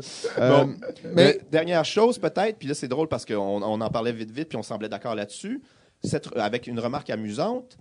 Si Klaus Tauber, qui était supposé être le représentant de l'école allemande, fait des jeux qui sont pas si allemands que ça, Simon, toi puis moi, on s'entendait pour dire que le plus germano-allemand des jeux, c'était Ticket to Ride, Les Aventuriers du Rail, qui est fait par un Américain, Alan Moon. Euh, donc, il y a une espèce de contradiction intéressante là-dedans que le jeu le plus euro soit fait par un Américain et pas nécessairement le jeu le plus américain, mais un jeu qui est supposé d'être l'emblème des jeux euro, mais qui est vraiment américain finalement. Donc, euh, c'est cette cette catégorisation-là est quand même vraiment intéressante, mais c'est à prendre quand même avec euh, certaines petites pincettes. Oui, ouais, je suis d'accord. Je pense que c'est une une terminologie qui était pertinente pour les années 2000, qui maintenant, pour caractériser les jeux de maintenant, ne l'est plus vraiment. Euh, et on est rendu tellement ailleurs, puis avec le fait que tout, tout, euh, tout se mixe ensemble, ben, euh, tu peux plus te dire clairement ça c'est ça c'est un euro, ça c'est un Américain. Mais on, est en train de les, les les, les, classifier d'une autre façon, en fait. C'est qu'au bout du compte, on va toujours trouver les humains, on va toujours trouver des façons de classifier les choses, puis par- pour parler de, de généralité. Puis ça va être d'autres termes qui vont être utilisés. Au bout du compte, on va quand même revenir avec ce genre de... Parce qu'au bout du compte, ça reste tellement large. On établit les grandes lignes, mais tu peux regarder chacun des jeux qu'on considère euro ou américains, puis ne respecte pas à 100% toutes les règles de, ce, genre-là. Donc, tu sais, après ça, c'est une façon de généraliser les choses, mais ça reste une façon un peu grossière de le faire pour expliquer un concept, mais qui n'est pas nécessairement très euh, précise ou accurate. Absolument. Oups, désolé. Buvez une bière à la maison, une petite gorgée. Euh, ben, on, on arrive maintenant à la fin de, de cette discussion-là qui est quand même vraiment intéressante. Vraiment cool. Euh, vous, vous amenez surtout un, un point, moi, qui m'intéresse particulièrement, c'est le point où on a comme arrêté de catégoriser les jeux dans ces euh, deux grands courants-là, qui étaient réellement au début euh, des années 2010, mettons 2008, quand on commençait vraiment à jouer à des jeux. C'était ça. Ah, Ça, c'est un euro, c'est un Ameritrash. C'était comme pratiquement la seule chose qui était importante. À la limite, les party games, il y avait Loup-Garou à cette époque-là. C'était tout ce qu'il y avait. Euh, donc, le moment où c'est arrivé, je trouve que le Eclipse, c'est un bon moment. Et après, j'ai commencé à chercher, j'ai commencé à essayer de voir, et on, va le voir un peu plus en détail tantôt dans, dans le top 3. Mais pour moi, un phénomène vraiment important qui est arrivé euh, dans le monde du jeu, qui a fait que cette frontière entre ces deux mondes sont, c'est vraiment, si on veut, euh, c'est est devenu de- Effondré. effondré, devenu de plus en plus mince et tout ça, c'est en fait euh, l'explosion des jeux français, du jeu français. Euh, pendant longtemps, en fait, je réfléchissais à d'où provient, qu'est-ce qui définit les jeux français, qu'est-ce qui font qu'ils sont comme ça. Et quand on parle des jeux français, on va principalement parler du Big Tree, mais euh, c'est ça, Catala, Mont-Blanc, euh, Boza, mais bien entendu, juste avant aussi. euh, fait du tir. Exactement, c'est ça, j'avais un blanc. Euh, donc, ça, c'est. Et je trouve que se- se- ces auteurs-là et plein d'autres auteurs français aussi se situent vraiment à la limite entre les deux, à une époque qui fait que c'est exactement l'époque à laquelle ils devaient être là. Donc, on prit vraiment le côté euh, si on veut, l'élégance des jeux allemands, euh, l'absence, pas l'absence, mais la réduction du hasard, le fait que c'est beaucoup plus simple, mais ont incorporé une narration qui est très forte des jeux américains, tout en n'hésitant pas à mettre quand même une dose de hasard, ce qui faisait que un peu tout le monde avait sa chance de gagner, ce qui est le cas peut-être plutôt dans les jeux à l'américaine où tout le monde a un peu sa chance vu qu'il y a une dose de hasard. Euh, j'ai remarqué, c'est ça, certains jeux qui sont assez flagrants, dont un jeu que je suis pas particulièrement fan, mais c'est le jeu sorti en 2009 qui est Cyclade. Euh, Cyclade, s'il y a un jeu qui est entre le risque puis euh, n'importe quel jeu à l'allemande, je pense que Cyclade se situe vraiment là, qui est un jeu de Catala et mot blanc. Euh, D'ailleurs, c'est un jeu atroce, donc je vous conseille pas nécessairement de jouer à ça. Mais, Ah non, mais pour vrai, moi, j'aime bien ça. Ouais, non, non, moi, moi, je, je, je, je suis le, le hater numéro un de Cyclade, malheureusement. Toutes les parties que j'ai jouées se sont terminées avec Pégase qui se pointe out of nowhere puis qui gagne une île. C'est comme parce que vous savez pas jouer. Là. peut-être, peut-être, peut-être. Mais bon, ça, ça sera pour une autre fois. Euh, je pense qu'on est prêt à passer au top 3, messieurs. Euh, Oui, oui, oui. Absolument. Donc, le top 3, c'était quoi le top 3? C'était un défi assez spécial parce qu'on s'est dit top 3 des jeux hybrides entre l'euro et euh, l'Ameritrash. Donc, une autre occasion, en fait, de s'envoyer un peu chier puis de se dire qu'on n'a pas raison. Euh, ben, c'est ça. Je pense que ça va être le fun. On le fait tous les trois, là? Ouais, ouais, on, va le, on va le faire tous les trois. Donc, euh, on va pouvoir discuter un peu des jeux. Euh, dans le fond, on va y aller en troisième position. On va parler un peu. Je demanderai d'expliquer un peu pourquoi vous avez mis ce jeu-là. Qu'est-ce qui fait, selon vous, que c'est un jeu hybride? Et après, ben, les autres vont vous dire que vous avez tort. C'est bon? OK. Mais moi, je vais commencer pour dire mes trois jeux hors compétition. Ah, OK, trois jeux hors compétition. C'est bon, on va prendre ça, mais on, on va pas trop les débattre. C'est bon? OK, très, très vite. Puis je, je les expliquerai pas trop en long et en large, mais euh, t- t- top hors compétition. Sion, aussi. Alors, je voudrais simplement mentionner Space Alert et Mare Nostrum, qui sont deux de mes jeux préférés à vie ever extraordinaire. Mais comme je les avais placés bon. dans mon top 10, puis vous irez l'écouter, puis blablabla. Bla, bla. Mais bon, Space Alert, c'est le mélange entre le jeu d'ambiance et le jeu pour gamer. C'est un jeu compliqué, difficile, mais où tu ris, puis tu te fous de savoir si tu as gagné ou perdu parce que c'était drôle. Mais c'est réservé aux gamers. Fait que c'est un peu hybride, pas mal. Et Mare Nostrum, qui, un peu comme Cyclade, mais 5-6 ans avant comme faux, est probablement l'exemple le plus parfait de mélange entre un jeu à l'américaine et un jeu à l'allemande. Je ne sais pas si vous avez joué Ben oui, depuis- sauf que euh, je vois pas beaucoup le côté à l'allemande dedans. Mon Dieu, les échanges sont super réguliers. Exact. C'est une phase, tout le monde fait la même phase en même temps. Après ça, tu fais ta phase 2, tout le monde en même temps. C'est un gros jeu de combat, là. Il Oh non, c'est parce que- encore là, tu sais pas jouer, c'est pour ça. Là. Ah, moi, j'ai gagné, en plus. J'ai gagné facilement. Mais c'est un jeu de confrontation qui implique une mécanique très structurée, puis euh, le, le hasard reste relativement faible. sur Oui, un parce que, tableau. en fait, ça, c'est une distinction importante, mais quand tu attaques, tu vas lancer tes dés, mais au lieu de dire combien j'ai fait de touches, c'est-à-dire combien de dés avaient 5 ou plus, tu vas additionner tes dés, et puis à un moment donné, si, tu fais, si la somme fait 5 ou plus, tu fais une touche. Alors, quand tu joues à Axis Analyse, tu peux lancer 10 dés, Puis avoir zéro. avoir zéro touche. c'est vrai. À c'est Mare vrai. Nostrum, c'est impossible parce qu'avec C'est 10 ça. dés, c'est sûr, sûr, sûr que tu détruis au moins deux unités. Donc, ton hasard, il est largement réduit par cette mécanique extrêmement élégante. C'est vrai, c'est vrai, mais moi, j'a- j'avais adoré le jeu, là. Je veux On pas a euh, contredire, vraiment adoré là, ça, mais on a euh, juste joué une fois. Fait que ça, ouais, ça mais c'était euh, une game cool, c'était bien vraiment amusé, le fun. J'ai vraiment envie de jouer, c'était très solide. Donc voilà. Puis l'autre jeu, ben, c'était juste pour plugger euh, Maudite Mommy, qui est un mélange de bluff et de prise de risque, dont je suis très fier. Voilà. Bien fait. Parfait, donc on est maintenant au top, top, top, top, top, top, top 3, 3, 3, 3. Euh, Oh, JF était pas prêt. Donc, euh, je vais y aller avec euh, mon numéro 3, en fait, qui est un jeu que j'ai vraiment pas parlé souvent euh, au podcast, qui est le jeu Small World. Mhm. Euh, donc, jeu sorti en 2009, qui est un jeu belge. Donc, tantôt, je vous ai dit les jeux français, tout ça. Bon, pour moi, euh, tu sais, je suis un genre d'américain, fait que les belges puis les français, c'est assez similaire. Euh, désolé tout le monde. Donc, mais Small World, qui est un jeu de confrontation, en fait, mais avec des.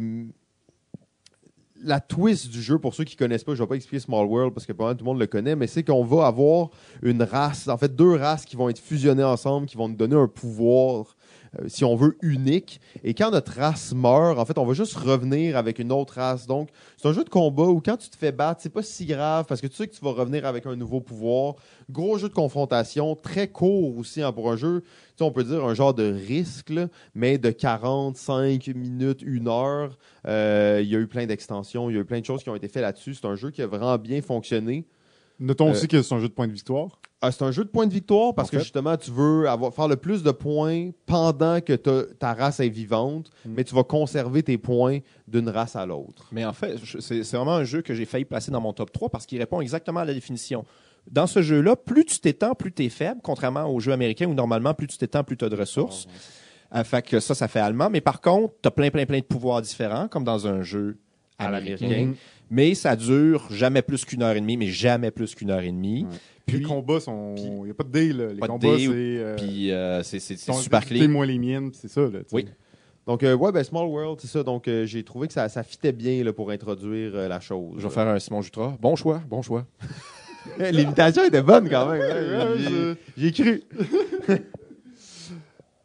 Euh, ben moi j'aimerais mon- donc moi c'est euh, jeu hybride j'ai pris ça comme jeu qui est comme qui a comme caractéristique d'être vraiment un mélange de deux affaires Mais pas nécessairement d'euros puis d'Amérique. pas nécessairement non de toute façon le meilleur hybride on l'a mentionné c'était Mare Nostrum Cyclades c'en était un bon puis Small World fait que Eh non, c'est juste la top 3, là. je vous présente le, le- le troisième position c'est le jeu Ascending Empires Oh, jamais joué à ça. Jeu sorti, si je ne me trompe pas, en 2011 chez Zeman Games. Et un jeu dans lequel on mélange la pichenotte, piche- pichenette pour nos amis français, et le jeu de stratégie de développement. Dans l'espace, là. Dans l'espace. On s'entend, là. c'est comme tellement le mélange le plus improbable que tu peux avoir au monde parce que tu as vraiment, vraiment des décisions stratégiques importantes, comme dans un vrai jeu, Ouais, soit ouais, l'allemande ouais. ou à l'américaine, avec des pichenottes. N'importe quoi. C'est Il y n'importe a pire que de rouler un dé, c'est de faire une piscine. Puis le pire, c'est que c'est le fun en Mais maudit. il paraît que c'est super bon. J'en ai, Oui. j'ai, j'ai entendu plein de gens parler des, des rumeurs, des poèmes faits sur ce jeu. Euh, il n'existe plus depuis longtemps. Non, il C'était existe- pas un Kickstarter d'ailleurs Je ou un truc, pas, euh, mais un euh, peu un petit, un petit print. Là, me je semble pense que ça pas- n'existait pas Kickstarter à l'époque là. Mais pour vrai, Dans on te l'explique, tu dis ça a pas de maudit bon sens, puis tu y joues, tu fais tabarouette, c'est vraiment cool. Fait que euh, voilà, Ascending Empires. Euh, en plus, moi, je suis un fan de jeux de dextérité, puis je trouve qu'il n'y en a pas assez de jeux de dextérité parce que souvent, le problème, c'est que tu vas perdre les gamers. Puis si ton jeu est trop compliqué, ben dans le fond, tu n'iras pas chercher le public cible plutôt standard des jeux de dextérité qui sont les gens moins gamers. Donc, quand tu arrives à avoir le mix entre les deux, ça, ça peut être intéressant. C'est sûr que je vais, je vais jeter un coup d'œil à ça. là. Alors, mon numéro 3 pour moi, c'était le jeu Lord of Waterdeep. Alors, euh, j'ai choisi Lord, Lord of the Waterdeep parce que c'est un jeu très euro, mais qui a un peu l'audace d'utiliser la thématique de Donjons et Dragons, euh, Waterdeep, tout cet univers-là. C'est sûr que, bon, c'est c'est un jeu qui, qui reste Allez, défends-toi de- vite. défends-toi vite, JF, ça s'en vient. un jeu de placement d'ouvriers. On va euh, donc euh, se positionner dans, dans la ville, faire des actions. Euh, c'est les mécaniques relativement standards. On n'est pas- Ramasser des cubes. ramasser des cubes exactement qui représentent des ouvriers qu'on va pouvoir investir, qu'on va pouvoir acheter des, des bâtiments, des Payer bâtiments des cubes pour avoir d'autres actions cubes. et tout ça. Euh, très bon jeu, c'est un jeu que j'aime beaucoup, puis euh, je trouve que la thématique ajoute quand même beaucoup euh, à ce jeu-là, malgré tout, malgré que, oui, on, en effet, on sent pas nécessairement le, le, le côté euh, guerrier puis le côté américain derrière ça, mais Effectivement, on le sent pas vraiment. mais cette thématique-là, au bout du compte, quand t'achètes le jeu puis que t'as pas joué, c'est parce que c'est ça qui t'attire. Parce que c'est ça le front, c'est ça l'image du jeu, c'est c'est D&D, puis d'aller attirer c'est d'aller attirer les joueurs d'Américains pour les, essayer de les amener vers le, le euro un peu. Mais, mais fait que cette hybridation-là, elle, elle est pas tant dans les mécaniques, elle est... c'est le clash- Commercial. c'est le clash entre. Non, non, c'est le clash entre les mécaniques et le visuel, euh, le- les, les éléments graphiques du jeu. Euh, normalement, tu as un tout. Tu vas avoir un jeu américain, tu vas avoir des mécaniques américaines, puis une thématique. Des figurines, en fait, même. Exactement. Là, ce qui est regrettable, c'est que tu recrutes des guerriers, des magiciens, puis des voleurs, puis c'est tous des cubes. C'est toutes des cubes. Aucune figurine. Ça, On j'aime est dans, dans le euro là, à fond. Mais ce clash entre le visuel et le- les mécaniques sont vraiment quand même assez purement euh, européennes. Pour moi, il est là le clash entre, euh, ben, qui est là l'hybridité d'une certaine façon. Ça reste un jeu de 2012, hein, on est encore un peu dans les stéréotypes Euh, mais ça se sentait, peut-être aussi dans les premiers à, tenter ou à essayer d'aller chercher un petit peu plus les, les joueurs ou les thématiques américaines. Qu'est-ce que t'as à dire, là? En tout cas, je suis plus ou moins satisfait de ce choix-là. Premièrement, pour ce qui est de la thématique, tu sais, je veux pas trasher euh, Lord of Waterdeep. là. Moi, j'ai trouvé que c'était quand même un bon worker placement très simple. Euh, je me rappelle par contre, quand j'ai joué, il a fallu que, la personne avec qui je jouais me force à lire les cartes de mission pour qu'on on sente la thématique. moi, je voulais juste échanger des cubes pour d'autres cubes. Je m'en foutais des thèmes. Euh, c'est pour ça que je trouve qu'à un certain point, c'est plus une hybridation commerciale que Ouais. réellement quand tu joues, tu le sens pas. Puis même si c'était ça, pour moi, un jeu euro peut très bien être un jeu de magicien puis de sorcier. Euh, fait que pour moi, c'est vraiment un euro pur et dur, à part qu'ils se sont dit, on va aller chercher des Américains. Parce qu'en plus, ça, je pense que c'était comme le moment où il y avait la nouvelle édition de DND. Je pense que c'était DND 4 qui sortait, où il y avait quelque chose comme ça. Euh, bon, peu importe. Euh, fait que c'était ça que j'ai à dire là-dessus. Numéro 2. 2. 2. 2. 2. Alors, vous savez, euh, moi j'ai dit tout à l'heure, les Français étaient au cœur de euh, cet effondrement des frontières et de mélange des genres. Et j'ai pris un jeu de 2008, euh, un de mes, de mes jeux favoris. En fait, il s'agit du jeu Ghost Stories. Ghost Story, qui est un jeu, en fait, dans lequel on va. Un jeu coopératif. Donc, déjà là, on est très loin des jeux de confrontation directe. Mais un jeu dans lequel on va rouler des dés, dans lequel on va affronter des monstres en groupe, mais dans lequel on va avoir très peu d'options et de choix à notre tour. Un tout petit plateau, neuf cases, euh, et la thématique est juste trop bien faite. En fait, pour moi, la force des jeux français, c'est qu'ils ont vraiment su prendre la narration américaine et l'amener, l'excitation de ces jeux-là. Euh, donc, Ghost Story, j'en ai parlé dans presque tous les épisodes, en fait, que je vais pas trop me répéter là-dessus. Et tu sais qu'ils sont en train de le refaire. Hein? Ouh, je savais pas. Ah non, avec un nouveau thème, euh, plus médiéval fantastique cette fois-là. Ah. Ils vont streamliner les mécanismes un peu, mais ils sont en train de refaire. J'espère qu'il va être Stories. aussi difficile, parce que l'attrait de Ghost Story, c'est que c'est un jeu difficile. Euh, Mais à part l'auteur, qu'est-ce qu'il y a d'européen dans le jeu-là? Ben, il y a peu d'options, il y a juste neuf cases Parce que c'est un jeu de monstres, un jeu de combat, que ce soit coop ou confrontation, on s'en fout. Ça reste un gros jeu où t'as plein de cartes, où il y a, pl- tu sais, il y a- plein d'options, ça reste, tu sais, Popcorn, je vous regarde. On est là, là. Je veux dire, on est dans le même genre, exactement le même genre de truc. L'auteur est français, ok, ouais, mais ça change rien par rapport à tous ces autres jeux qui sont complètement européens. Que là, il n'y a pas grand chose d'européen dans ce jeu-là. Ben, pour moi, je, je le ramenais. C'est vrai qu'il n'est pas tant européen. Je suis prêt à l'accepter, en fait. Je ne vais pas trop défendre ça. Mais pour moi, ce qui amenait le fait que c'était plus à l'européen pour un jeu de. On s'entend, c'est un genre de dungeon crawler, là, mais tower defense où tu vas te battre contre des monstres qui arrivent, tu sais. Euh, tous ces jeux-là que j'ai joués avant, c'était des jeux ouverts où tu te promenais, tu tabassais Ouais. du monde. tu Là, tu as neuf cases. À ton tour, c'est comme plus tu abstrait. te là. déplaces t'attaques. Tu te déplaces t'attaques. C'est comme un jeu ultra simple, en fait. Par rapport à. Puis là, en fait, ils vont faire une édition streamliner, euh, streamlinée. Pour moi, c'est déjà un jeu qui est assez simple. T'as pas énormément d'options pendant ton tour. Par contre, je suis d'accord, c'est pas le jeu le plus euro. Euh, C'est un jeu violent en plus, où tu gagnes une fois sur dix. euh, Je voulais juste parler de Ghost. Story, les sais, gars.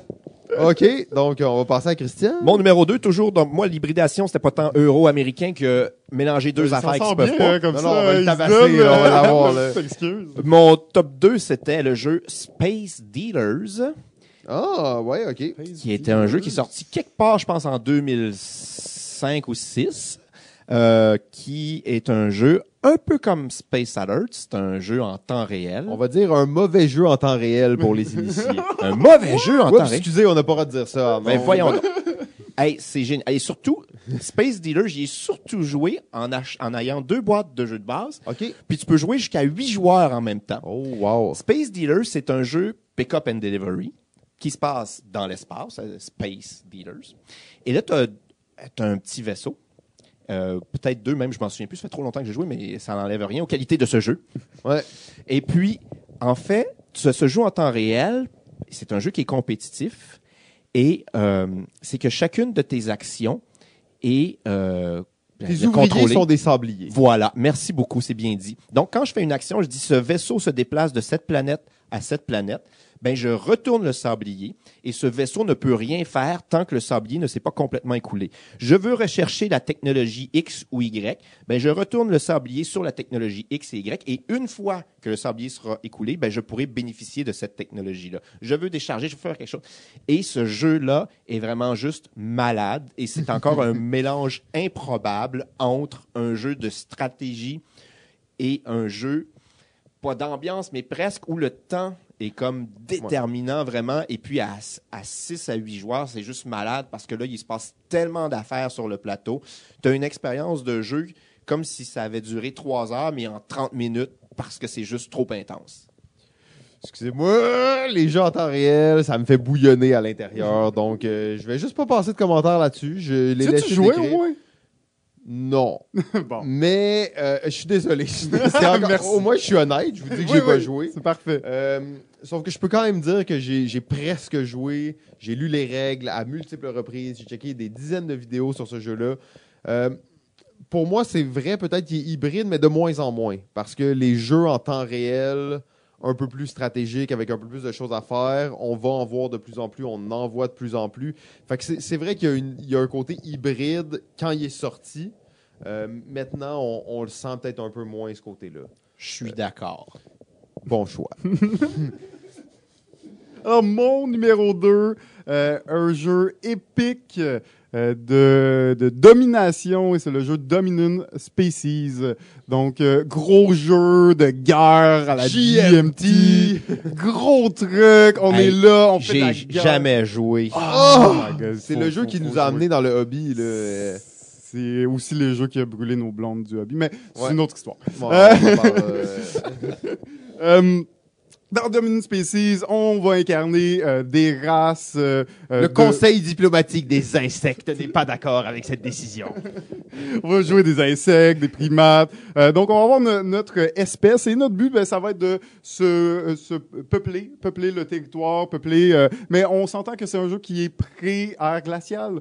Donc, durant la partie, il y a bon des territoires qui se développent, on agrandit, euh, on explore tout ça, mais du même coup, t'as l'ère glaciale qui commence à arriver et quand elle arrive sur ta tuile, elle euh, détruit tout, elle ravage ton espèce. C'est un jeu extrêmement violent au niveau des, des, interactions entre les joueurs parce que c'est juste la confrontation. Il n'y a, absolument aucun échange ou entraide entre les joueurs. Mais dans sa mécanique, c'est euh, une mécanique de placement d'ouvriers euh, avec genre 12 actions, 12 cases d'actions possibles différentes de placement d'ouvriers. Super serré. Tu dois penser à toutes tes actions. Euh, chaque fois que tu vas placer, chaque case d'action a une mécanique de placement qui est différente, qui est super euh, tr- beaucoup de, ton tour, ça va être d'essayer de prévoir, planifier euh, quelle action jouer, dans quel ordre et à quel moment. Est-ce que ça vaut la peine d'être le premier à aller sur cette case-là où tu peux te permettre d'attendre un tour parce que tu sais qu'elle elle sera pas pleine quand ça va revenir à ton tour. Donc, gros jeu de placement d'ouvriers, hyper euro dans ses mécaniques, mais qui, après, nous donne un jeu absolument violent en termes de, de confrontation entre les joueurs, qui est, qui est tout à fait dans la lignée des jeux de GMT, en réalité, beaucoup plus que sa mécanique euh, de, de placement d'ouvriers. Donc, euh, pour moi, ben, Dominion Species devait être dans ce top. Jeff, Ouais. j'adore ça, te contredire, mais là, je peux pas. Je le savais! Je peux pas. C'est trop un bon choix, puis en fait, je suis même mal ça- qu'il soit soit pas dans mon top. Euh, J'y ai Pour le- juste... pour le 1, mais euh, J'ai juste ça me surprend pas quand même. pensé, en fait, parce que c'est vraiment un bon choix. Euh, on est là, en fait, c'est un des meilleurs worker placement, mais en fait, tu terrasses tes adversaires. exact. Puis tu peux- c'est un jeu de confrontation ces joueurs, puis ça se peut que tu passes la. ouais, puis chaque La game va race pas faire grand-chose est si t'es- unique. Chaque Ah ouais, race absolument. a ses pouvoirs, donc on est vraiment dans l'euro, mais en même temps, c'est un jeu de cubes. C'est un jeu avec des petits cubes, Des en fait, mais des cônes aussi. des cônes et Puis des cubes. Des cylindres, je pense. Ouais, mais c'est magnifique. Je vous conseille vraiment tout le monde de. de- c'est, c'est réellement un chef-d'œuvre. En fait, un des, un des meilleurs jeux de tous les temps, Dominant Species. Numéro 1. Bon, alors maintenant, je suis un peu moins confiant. euh, Maintenant que je fais juste penser à Dominant euh, Species depuis tantôt. Mais je vais quand même y aller avec mon, numé- mon numéro 1. Ouais. Je vais quand même me lancer. Euh, J'espère que je vais réussir à vous convaincre.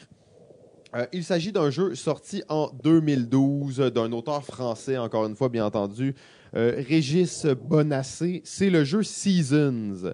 Euh, Season qui est un gros jeu de cartes. Euh, donc, vraiment comme on peut l'imaginer, à l'américaine, un gros jeu de cartes, de combos et tout ça, mais avec des mécaniques qui sont complètement champ gauche, qu'on n'a même pratiquement jamais revu dans les jeux de cartes Même- en ce moment. Même Donc, on a- depuis la sortie en 2012. c'est ça, depuis euh, la sortie de Season, a. Il n'y a rien qui ressemble à ça. C'est un jeu de cartes dans lequel on n'aura pas notre deck avant comme d'habitude. On va même pas nécessairement construire tant notre deck. On va juste comme piger des cartes un peu au fur et à mesure. Il y a une mécanique de tour qui est unique. On va collectionner des ressources pour jouer des cartes. Euh, et euh, c'est quand même un jeu aussi qui n'est pas tant basé sur l'attaque des autres joueurs, mais sur le fait de faire des points. Euh, et ça, c'est quand même assez différent de la plupart des jeux de cartes de ce type-là. Donc, Season, qui est un des jeux que j'ai le plus joué dans ma vie, en fait, que j'adore particulièrement, je trouvais qu'il fitait très bien à la limite de ces deux genres. Pour mon numéro 1, les gars, j'aimerais quasiment vous offrir le choix. Oh! Non, mais en fait, pour moi, c'est une façon de pas choisir, comme ça, je peux placer les deux. Hey, les gars, il y a un pré-top 3. Ouais. Dans le fond, c'est un Il y a top deux 3. choix, Il y a deux numéros 1. Puis il a déjà dit que le meilleur, il l'avait déjà nommé dans son pré-top 3. T'imagines? Hey, je suis Ouais. malhonnête, je suis malhonnête. Au début, il disait Oh, les gars, j'ai vraiment bien fait J'ai ça. tout Vous allez fait, voir. tout est prêt. Ouais, ouais, Mais qu'est-ce que vous diriez si je vous offrais le choix entre A Game of Thrones et puis Food Chain Magnet? Ben là, tu, tu me prends un peu au dépourvu parce que malheureusement, j'ai pas joué à Food Chain Magnet et j'attends ce moment-là avec vraiment beaucoup d'excitation. Oui, tu l'attends. te, je te dirais que je prendrais Food Chain Magnet quand même. OK. Parce que... Est-ce- Oui? J'essaie de me ressouvenir de la game de Game of Thrones que j'ai vraiment pas aimé, que je ne jouerai plus jamais à ça. Mais qu'est-ce qu'il y a d'euro pour toi dans Game of Thrones? C'est la mécanique de, de, de placement, de, de prévision, euh, de planification, pardon. Je veux dire, la structure, du- je veux dire, on a un jeu qui dure 5 heures Ben oui, puis que de conquête. à l'américaine, mais en fait, qui a- dont tout ce qu'on fait à peu près, les actions comme telles sont plutôt euros, c'est-à-dire que les Attaquer les autres. Non, non, non, non, Brûler non, des mais- chats. la façon de le. Défendre, supporter les gens, déplacer des troupes. Contrairement à, à l'ancêtre diplomatie où tu écrivais tes affaires, là tu places des jetons. Ouais. Puis ça, ça va attaquer, ça, ça va défendre. Après ça, il y a les événements qui sont toujours les Les mêmes que tu vas prévoir. Mais la, la résolution des combats aussi est assez allemande. Donc, pour moi, il y a vraiment eu une influence, un, un polissage euh, allemand. Mais allons-y avec Food Chain Magnet. Allons-y avec Food Chain Magnet, s'il te plaît. Oui. Donc, Food Chain Magnet, qui est un jeu qui va durer un bon trois heures Oh, comme faut. solide. Les règles euh, sont pas faciles à intégrer, sont sont pas super intuitives, même si thématiquement elles font toutes du sens.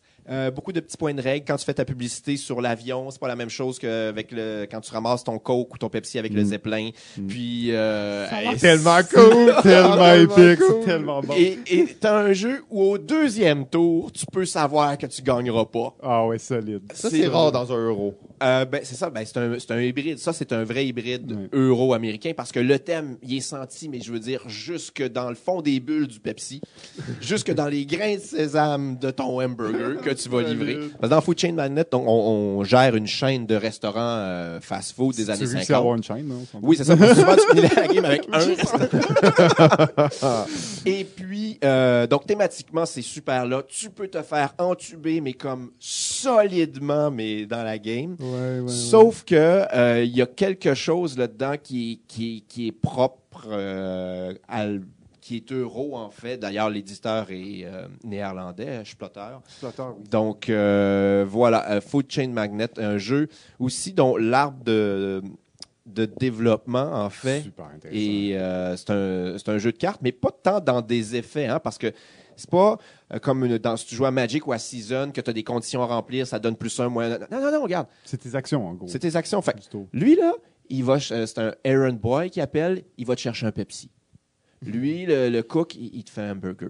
l'autre, il te fait une pizza. Tu sais, c'est Des vraiment. actions vraiment simples. Il n'y a pas de combo vraiment, là. Sauf que faut que tu arrives à créer une demande pour vendre le Pepsi que tu es allé chercher puis le hamburger que tu as fait cuire. Fait que. Ça a l'air vraiment bien fait, en fait. Puis l'autre euh, particularité, c'est que c'est un jeu qui se termine après un. Quand on a passé à travers la pile d'argent centrale. Donc, il y a une réserve d'argent qui est placée en début de partie selon le nombre de joueurs. Fait qu'il y a plus d'argent. Plus d'argent s'il y a plus de joueurs. Et alors là où là, c'est vicieux. Ça, Ah non, mais attends, écoute, écoute, ben, j'essaie de te le dire.